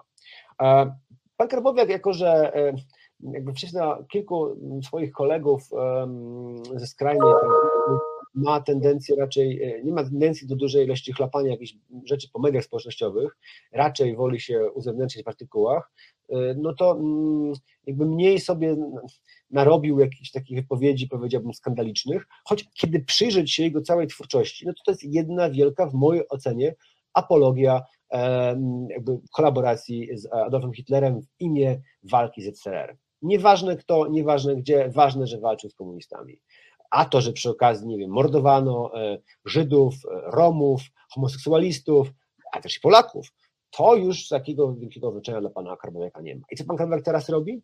Pan Karbowiak teraz e, z nadania, e, tak to wskazują informatorzy, pana Patryka Jakiego zajmuje się budową czegoś, co e, ma być, powstać jako Muzeum Wyklętych. No, Muzeum Wyklętych, jako wyklęci, jeden z takich sztandarowych projektów pisowskich, prawda, budowania takiej konstrukcji, kto jest dobry, a kto zły, w tym sensie, że no, kto e, popiera wyklętych, to Polak, dobry patriota, a kto ma jakieś krytyczne zdanie o ich, którkolwiek z nich, to zdrajca i komunista, e, no to jest jeden z kluczowych projektów ideologicznych dla Prawa i Sprawiedliwości. Już teraz budżet wynosi ponad 230 milionów. To jest budżet, który był wydany na przykład na budowę Muzeum e, II Wojny Światowej, bardzo zresztą nowoczesnego i interesującego muzeum. E, Te koszty cały czas rosną. Buduje to spółka Mazowia, która głównie zajmowała się warsztatami przywięziennymi, e, stąd tutaj jakby ten łącznik do Patryka Jakiego, który tą pracę dla więźniów uważa za swój taki ważny projekt. E, Drugim budowniczym oprócz pana Karbowiaka jest pan Dżihad Rezek, e, czyli e, były szef e, już, e, TBS-ów w Opolu. Więc pan e, Jaki wyciąga z Opola takich różnych e, swoich e, dawnych kolegów i kooperantów, często jak pan Karbowiak no, o naprawdę bardzo kontrowersyjnych poglądach, ja bym powiedział, że no, naprawdę pamiętam wypowiedzi pana Karbowiaka, kiedy e, nie wiem, bo miała być żywa biblioteka w Opolu, to miał tam znaleźć się taka, taka żywa książka gej. No i pan Karbowiak twierdził, że on tu w ogóle nie daje zgody, on wycofuje zgody na to, absolutnie się to nie zgadza i równie dobrze mógł przyjść ktoś z kozą i mówić o e, stosunkach seksualnych z kozą i on na to zgody nie wyrazi, a jednocześnie e, w, to miało się odbyć w bibliotece prawda, e, miejskiej. E, Jednocześnie nie było problemu z organizacją spotkań e, obozu narodowo-radykalnego e, w takiej bibliotece. Więc e, osoby o tak powiedziałbym no, mocno kontrowersyjnych powiedziach, część niedopuszczalnych w krajach dojrzałej demokracji, e, no, zajmują bardzo ważne funkcje i wydają ogromne ilości publicznych pieniędzy. E, No, zobaczymy, ile, na jakiej sumie skończy się ten budżet, bo znając prawda, pisowską mechanikę działania e, w kwestii wydawania pieniędzy, no, plan wydania 200 milionów może skończyć się e, realne wydanie ich 800. A ile osób zrobi na tym e, biznesy z krewnych i znajomych, to już inna sprawa. Karbowiak jest z tego, co piszesz, e, taki jakiś e, wniosek przyszedł mi do głowy, kiedy, kiedy przyglądasz się jego sylwetce, że jest to taki przykład, można powiedzieć, że jest to taki przykład właśnie po pierwsze przejścia z niszy do mainstreamu, ale po drugie też tego poruszania się bardzo dobrze właśnie w tym swoim środowisku, w środowisku lokalnym, e, w środowisku, no nie wiem, czy można powiedzieć, że zamkniętym, bo jednak przeszło ono do mainstreamu bardzo mocno, e, ale ja bym chciał, żebyś jeszcze jedną rzecz o Karbowiaku powiedział. E, A mianowicie e, chciałbym, żebyś Przemku opowiedział, e, jak Karbowiak stworzył nowe święto narodowe. No Karbowiak twierdzi, że takie święto wytworzył. To znaczy, e, jako że on zajmował się e, tymi narodowymi siłami zbrojnymi, e, czyli tak zwanymi żołnierzami dziesiątymi, Jako historyk amator. jako historyk amator on jest, kończył zaocznie politologię, więc nie ma żadnych takich naukowych narzędzi, tymi, które sobie tam uważa, że wytworzył samodzielnie. Taki samouk. No, no i on jakby utrzymuje w swoich wypowiedziach, że zorganizował on wraz z kolegami i tutaj mamy między innymi e, e, w tych całych obchodach oczywiście brał udział lokalne ONR i jakby ludzie, lokalne ONR, ludzie, którzy stworzyli później lokalne ONR, stworzył nowe święto, to znaczy zaczęli pod e, jednym z pomników w Opolu spotykać się w, mm, by upamiętnić tych żołnierzy Narodowych Sił Zbrojnych, a następnie, jak twierdzi, prowadził lobbying e, u e, szefostwa e, IPN-u poprzez swoich tam powiedzmy no, kolegów e, z okolic PiSu, aby takie święto utworzyli. E, To święto e, miało powstać właśnie e, 1 marca i koniec końców e, jakby jego, jego zdaniem on właśnie poprzez swój lobbying i działanie wytworzył nam to święto, które stało się koniec końców e, niestety dzięki Bolesławowi e, Komorowskiemu, ale stało się niestety świętem e, e, narodowym. Z prostej e, przyczyny, dlaczego niestety, ponieważ no, do jednego worka są wrzucone osoby o powiedzmy raczej nie nieposzlakowanym z opinii, jak Witold Pilecki, osobami, które po prostu, można powiedzieć wprost, były bandytami takimi jak niejaki ogień, który walczył, czy tam walczył, no, działał na Józef Kuraś, ogień, walczył na, na, na Podhalu, czy rzeczeni e, e, e, Łupaszka na przykład. No jakby ci ludzie są stawiani z tej samej linii, co, co ludzie, którzy byli w miarę e, pozytywnymi postaciami, a, a tamci ludzie mają na koncie e, ich żołnierze zabijali cywilów czy, czy Żydów e, zupełnie niepowiązanych z żadną jakąś e, komunistyczną organizacją i jakby no już skracając to do niezbędnego minimum, e, no, święto jest kontrowersyjne, wymaga przewartościowania, a na pewno poważnej selekcji osób, które mogą znaleźć się osób, które w jakiś sposób uczcimy, e, a aktualnie no, mamy e, takie postaci jak e, Kuraś, pseudonim e, Ogień, e, którego jest tak nielubiany na Podhalu, że najbliższy e, pomnik, bo on chodził z, pod Nowego Targu, z Waxmunda, to musiał stanąć e, 45 kilometrów od jego rodzinnej wsi, ponieważ nikt się nie chciał zgodzić, ponieważ miał na koncie ogromną ilość zabitych cywili, no, udokumentowanych jego, jego oddział ma 30 kilka osób, w tym dzieci zamordowanych, więc jakby to nieważne. Ważne jest to, że pan Karbowiak to, to, to, to święto twierdzi, że wymyślił i dzięki niemu właśnie to święto e, mamy e, ostatecznie jako państwowe, jeżeli mu wierzyć. Zachęcam do zapoznania się z jego biografią, to jest jeden z całych tekstów. Zostawiłem go troszkę takiej kontrze, może dlatego, że panowie nie byli bardzo różni, ale jeden był niezwykle skuteczny, pan Karbowiak, a drugi jakby skończył bardzo źle. Tam jedną z opowieści, dla mnie uważam bardzo dramatyczną, e, jest opowieść o panu Dariuszu Ratajczaku. Pan Dariusz Ratajczak był takim, powiedzmy, e, jakby skontrowałem go troszkę z tym panem e, Karbowiakiem, bo obaj pochodzili z jednego osiedla i byli w podobnym wieku. I obaj byli, jeden był historykiem, drugi był historykiem amatorem, no ale powiedzmy, że z pasji historykami. Jednego historia, jak Państwu powiedziałem przed chwilą, wpadką Karbowiaka doprowadziła do prawda, bardzo wysokich stanowisk, była wiceprezydent Pola, teraz aktualnie dysponuje dużym budżetem na budowę państwa instytucji, czyli to jest taka trochę historia spełnionych marzeń, to znaczy no, chciał stworzyć święto, to jest taka bardzo, powiedziałbym, taki amerykański mit prawie, że. No, pan tak. Karbowiak e, jakby interesuje się historią, pnie się krok po kroku, od Montera po wiceprezydenta Opola. I tam nowe święto, wymyśla sobie i ono jest, i wszyscy je mamy. Wymyśla sobie, musi być e, muzeum wyklętych. I proszę, 230 milionów złotych w budżecie i się buduje. Więc jakby to pokazuje, że jak Państwo też takie może taka historia motywacyjna, że jak się chce i ma się dobrych kolegów, to dużo rzeczy można osiągnąć. A z kolei Pan Ratajczak, no to jest niestety historia, powiedzmy sobie szczerze, upadku e, e, krok po kroku. Pan Ratajczak pochodził z bardzo, powiedzmy, takiej znanej rodziny w Opolu, to znaczy jego ojciec był obrońcą e, słynnych braci Kowalczyków, którzy e, mieli e, bardzo wysokie wyroki za wysadzenie auli w Opolu, takim znanym adwokatem lokalnym broniącym opozycjonistów. E, brat jego dziadka e, zginął w powstaniu wielkopolskim. E, ma nawet ulicę, ona jest centrum Poznania, Franciszka Ratajczaka, to jest boczna ulicy Święty Marcin, więc to jest jakby rodzina, która może pochwalić się jakąś tam bardzo poważną aktywnością publiczną i to raczej pozytywną. Więc, a pan Ratajczak, no oczywiście no, wychowany w ciężkiej niechęci do komunizmu, do tego stopnia, że zauważyłem, że to jest taki pattern jest, powiedziałbym, taka niechęć do komunizmu, lewicy, PRL-u, bardzo wielu z tych ludzi prowadziła na zupełnie drugą flankę, to znaczy, no coś może być bardziej antykomunistycznego niż faszysta albo nazista. E, no i gdzieś w tych okolicach, prawda, e, zdarzało im się wylądować. Pan Tajczak, który był wybrany w takim nieformalnym rankingu Gazety Polskiej, jednym z takich nadziei Opola, skończył bardzo źle. Dlaczego? Wydał w pewnym momencie e, na przełomie lat 90. i zerowych publikację, którą można wprost uznać za e, no, zaprzeczającą sporym części faktów e, o Holokauście.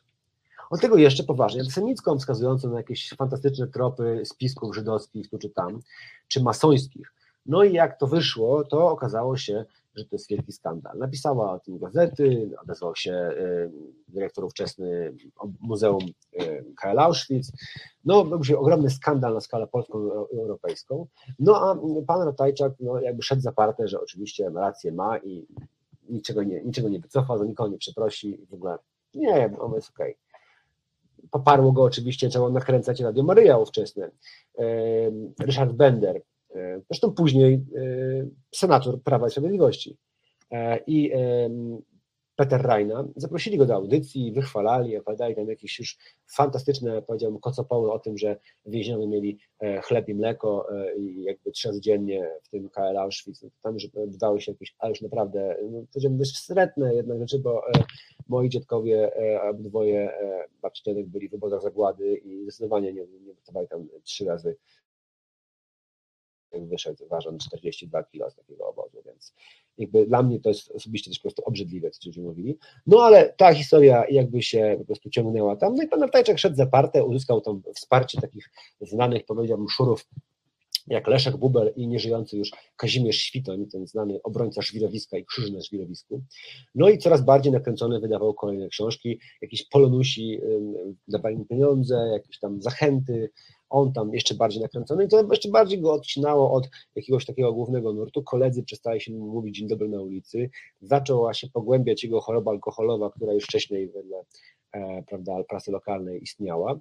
No i y, koniec końców, skracając to, e, krok po kroku tracił przyjaciół, rodzinę, jego żona się z nim rozwiodła, zabrała dzieci, e, zaczął pić coraz więcej, w końcu już nawet ojciec, którego wziął do, do siebie, nie mógł z nim wytrzymać i podziękował mu za mieszkanie w jednym lokalu. Skończyło się na tym, że pan Ratajczak, brnąc te antysemickie kocopoły, pił coraz więcej, mieszkał w samochodzie, gdzie e, w pewnym momencie pod centrum handlowym e, Karolinka w Opolu e, znaleziono jego zwłoki, ponieważ według badań lekarskich no, zatrucie alkoholowe zakończyło jego życie. Więc widzimy tu dwie historie zupełnie, dwóch chłopaków z jednego osiedla, jeden, który może, może był sprytniejszy, może nie, nie mówił tyle publicznie, może nie, nie wyszedł takie zaparte, a, ale ciągnął swój wózek w tym samym kierunku. I drugi, który po prostu może miał naturę bardziej powiedzmy taką buńczuczną i buntowniczą i mniej jakby mniej do, zgodną do ugody, a może po prostu pił, a skończył nieżywy. Jeden był, e, nie zapowiadał się na taką karierę, a jednak ją zrobił, a drugi zapowiadał się na karierę ogromną, a skończył bardzo źle. Więc to są dwie historie, które tam zderzyłem, serdecznie Państwu polecam, e, no, przeczytałem wszystko, co było właściwie i e, jednego autora i drugiego, tego, tego bohatera powiedzmy i sięgnąłem do bardzo wielu osób, które jakby ich znały, więc zachęcam do przejrzenia chociażby tych materiałów. To są naprawdę mm, ciekawe historie. Powiem tak, czy ja z nich coś zrobiłem ciekawego, nie wiem, ale same w sobie one są bardzo ciekawe. Nie no, Przemku, zrobiłeś ogromną robotę. Naprawdę Państwu też serdecznie polecam. E, jeśli ktoś jeszcze nie zaglądał przed naszą rozmową albo jest w trakcie, to Polecam całą serię e, napisaną przez doktora e, Przemysława Witkowskiego o nacjonalistycznym Opolu. A powiedz mi jeszcze tak, Przemku, a poprzednie części mapy, że tak to ujmę, e, też można gdzieś znaleźć? Tak, to wszystko jest na stronach tygodnika Polityka. Jeżeli się kliknie w moje nazwisko i listę moich tekstów, to tam oczywiście tam są przytykane jakimiś też innymi, bo też zdarza mi się coś innego napisać, ale też w dziedzinie ekstremizm polityczny do tygodnika Polityka, ale wszystko można znaleźć, czy, e, nie pamiętam, chyba sześć tekstów jest, o, albo, albo też siedem, a o Podhalu e, jest na pewno siedem o Dolnym Śląsku. E, realnie, no to oczywiście jakby w, gdybym miał to składać jakąś książkę, no to mam oczywiście wersje bardziej grube i soczyste, tak to nazwałbym, jak też jakby są granice tego, co można wsadzić do serii artykułów, ale mhm. jest to dość obszerna E, lektura. Myślę, że mm, biorąc pod uwagę ilość znaków, to nawet tych trzech e, mm, serii można by złożyć całkiem sensowną e, książeczkę, więc zaglądając tam Państwo mają po prostu powieść w odcinkach dotyczącą polskiego nacjonalizmu, polskiego neofaszyzmu. Ja też jakby, to nie jest tylko tak, że ja tam się zajmuję jakimiś konkretnymi bohaterami tylko i wyłącznie, bo ja staram się przemycić jakby pokazując czyjąś historię, na przykład pana Greniucha, historię na przykład ONR-u i tego, jak ta, e, jakie warunki wytworzyły ten ONR, kto go stworzył, kiedy, jakie były poprzednicy, więc można powiedzieć, że to na podstawie tych wszystkich e, e, często specjalizowanych historii dostają Państwo też, starają się dużo upchnąć wiedzy o tym, skąd ci ludzie się w ogóle wzięli, żeby nie było tak, że potem będzie, a to jakiś tam jeden taki, no, świr, wariat, jakiś tam, no nie wiem, szur polityczny, co on tam w ogóle znaczy. Nie, nie, nie. To e, jakby mm, widać na ich historiach, jak te środowiska się przenikają, jak współpracują, e, a jednocześnie też chcę powiedzieć, jakie to środowiska, żeby nie było, że to jest właśnie jakaś zindywidualizowana historia jakiegoś człowieka, e, że to jest jednak pewien wycinek naszej politycznej rzeczywistości, naszej zgody regularnej na to, że osoby o takiej historii, o takich poglądach, o takich wypowiedziach awansują coraz bardziej w hierarchii i w pewnym momencie przestaje nam w ogóle przeszkadzać to, e, przyczajamy się do tego, że po prostu każdy największy ekstremista koniec końców może zostać e, jakimś prawicowym e, politykiem. No ja zaznaczam, że są kraje, i tych krajów jest dużo, i są kraje się w Europie i często sąsiedzkie, w których jest to niemożliwe. I realnie należy tego typu osoby wypychać nie, z instytucji, co udało się zrobić z panem Greniuchem, jak na razie no, nie udaje się na przykład z panem Karbowiakiem. i kilkoma innymi mamy takich postaci więcej. Mamy w IPN-ie, no nie wiem, pana Mariusza Bechtę, który swego czasu był wydawcą takich zespołów jak Konkwista 88 czy Honor, zespołów neonazistowskich, promował ich koncerty, wydawał ich koszulki. Dziś pracuje bez zmiany poglądów w IPN-ie. Jeszcze niedawno wydawał pismo Templum Novum, które ja bym zdefiniował jako pismo neofaszystowskie. Mamy pana Jana Engelgarda, którego niedawno jakby postać ujrzała bardziej światło dzienne, naczelnego pisma Myśl Polska, pisma ewidentnie prorosyjskiego, a jednocześnie nacjonalistycznego, do dziś zatrudnionego w Muzeum Niepodległości, gdzie, o ile pamiętam, dyrektorem jest pisowski radny. Mamy pana Tomasza Szczepańskiego, który pracuje w również w Muzeum Niepodległości, tylko w wersji Muzeum Katyńskie, czy ten taka w Cytadeli, ten taki oddział, gdzie zajmuje się martyrologią polską, który z kolei jest przywódcą takiego nacjonalistycznego neopogańskiego stowarzyszenia, jakim jest Stowarzyszenie Tradycji i Kultury Niklot. I tak dalej, i tak dalej, i tak dalej. Mamy bardzo mamy wiele osób zakorzenionych już nawet nie tylko na uczelniach, bo już wspomniałem, o, wspomniałem wcześniej o Kulu, i klubie Wademekum. Kurs zresztą w ogóle bardzo jest taką powiedzmy ostoją tego typu postaci. One tam pracują jako wykładowcy, robią doktoraty, habilitacje, czy piszą innym awansującym w hierarchii akademickiej skrajnym prawicowcom recenzje.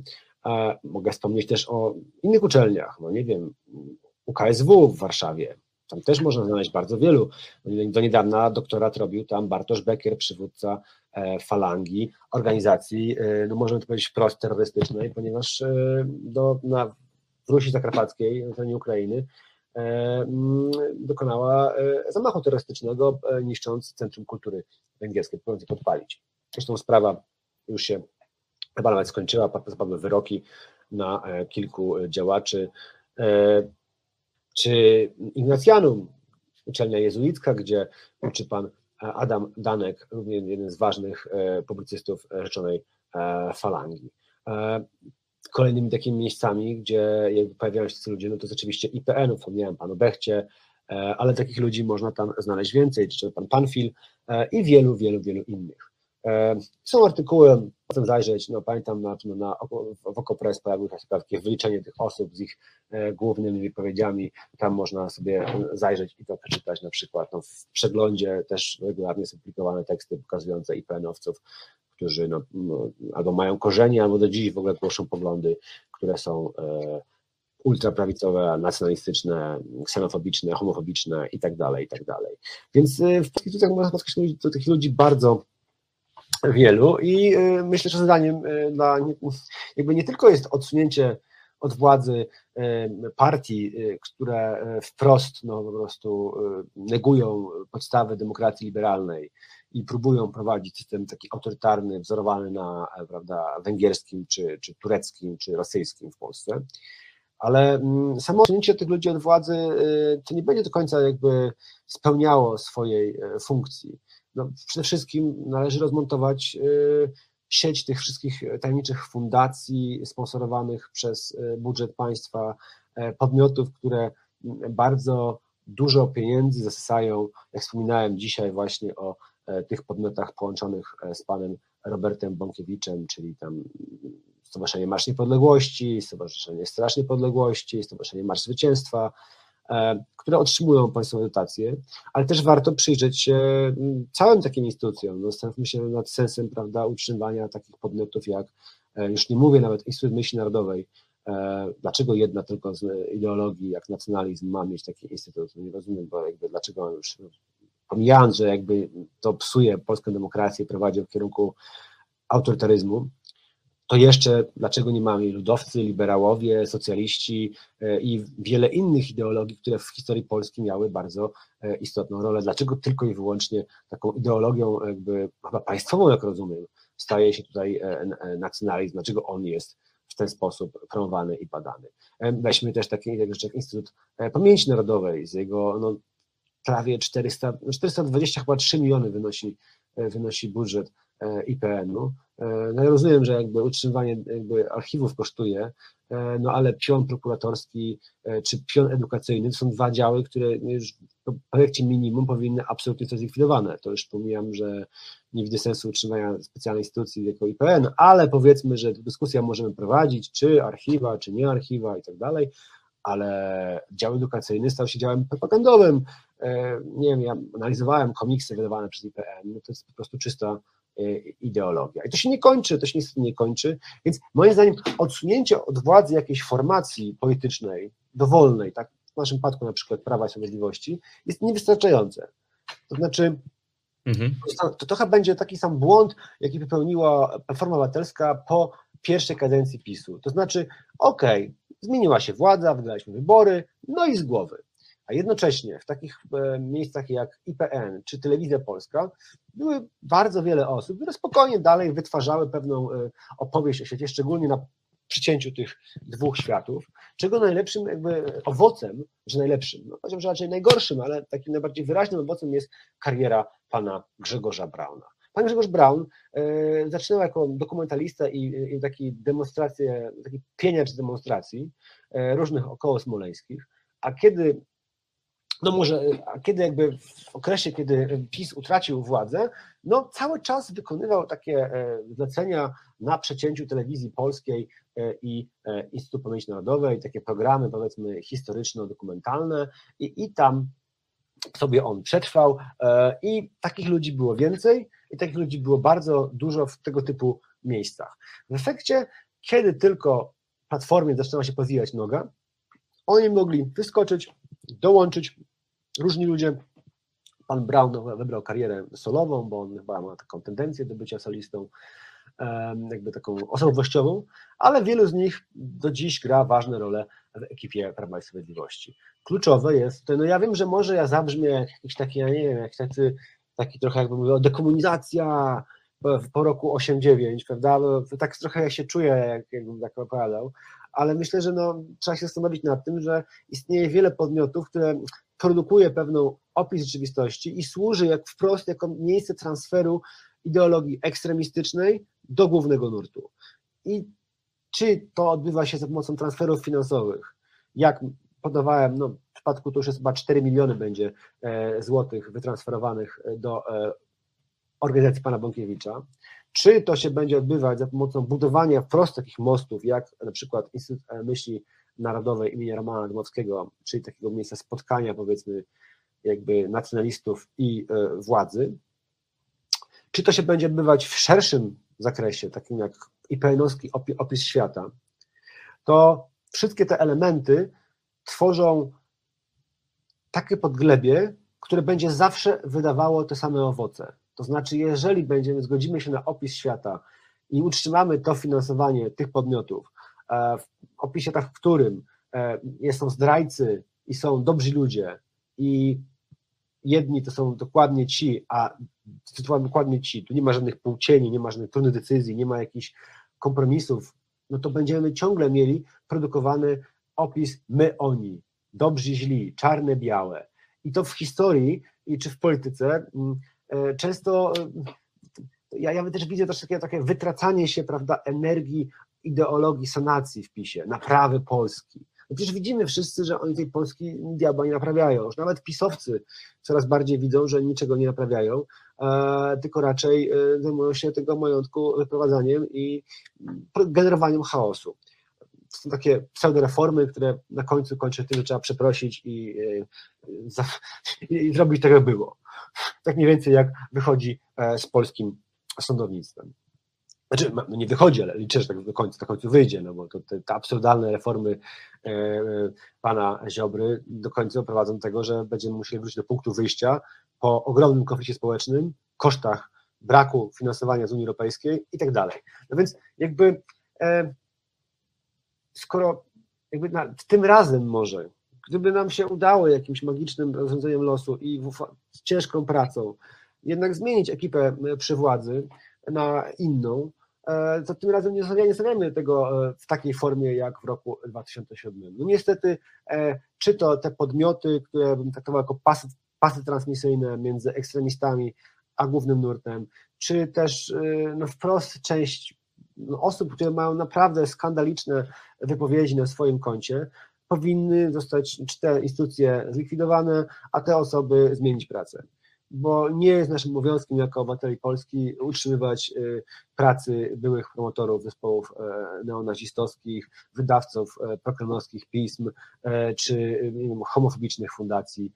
I jakby to powinno być dla nas oczywiste. Ja mam wrażenie, że to dla nas oczywiste nie jest, może dla niektórych coraz bardziej, ale ja będę mówił o, o tym cały czas, to niezwykle ważne, że bez takiej operacji miotła w instytucjach publicznych nie będzie możliwości zbudowania trwałe demokracji w Polsce. Ja nie mam nic do prawicy, nie mam nic do lewicy. Ja uważam, że scena polityczna zawiera bardzo różne palety barw i kolorów, ale nie możemy pozwolić na przemoc, czy to będzie mowa nienawiści, czy to będzie wprost nawoływanie do przemocy, jak u pana Brauna na przykład, w, na polskiej w scenie politycznej, bo będziemy cały czas kończyć skonfliktowani i tak naprawdę dla wszystkich dobra, i do dobra prawicy, i do dobra lewicy, i do dobra liberałów, korzystnym by było niezgoda i usunięcie ekstremistycznych ideologii e, i osób. To jest Reset Obywatelski.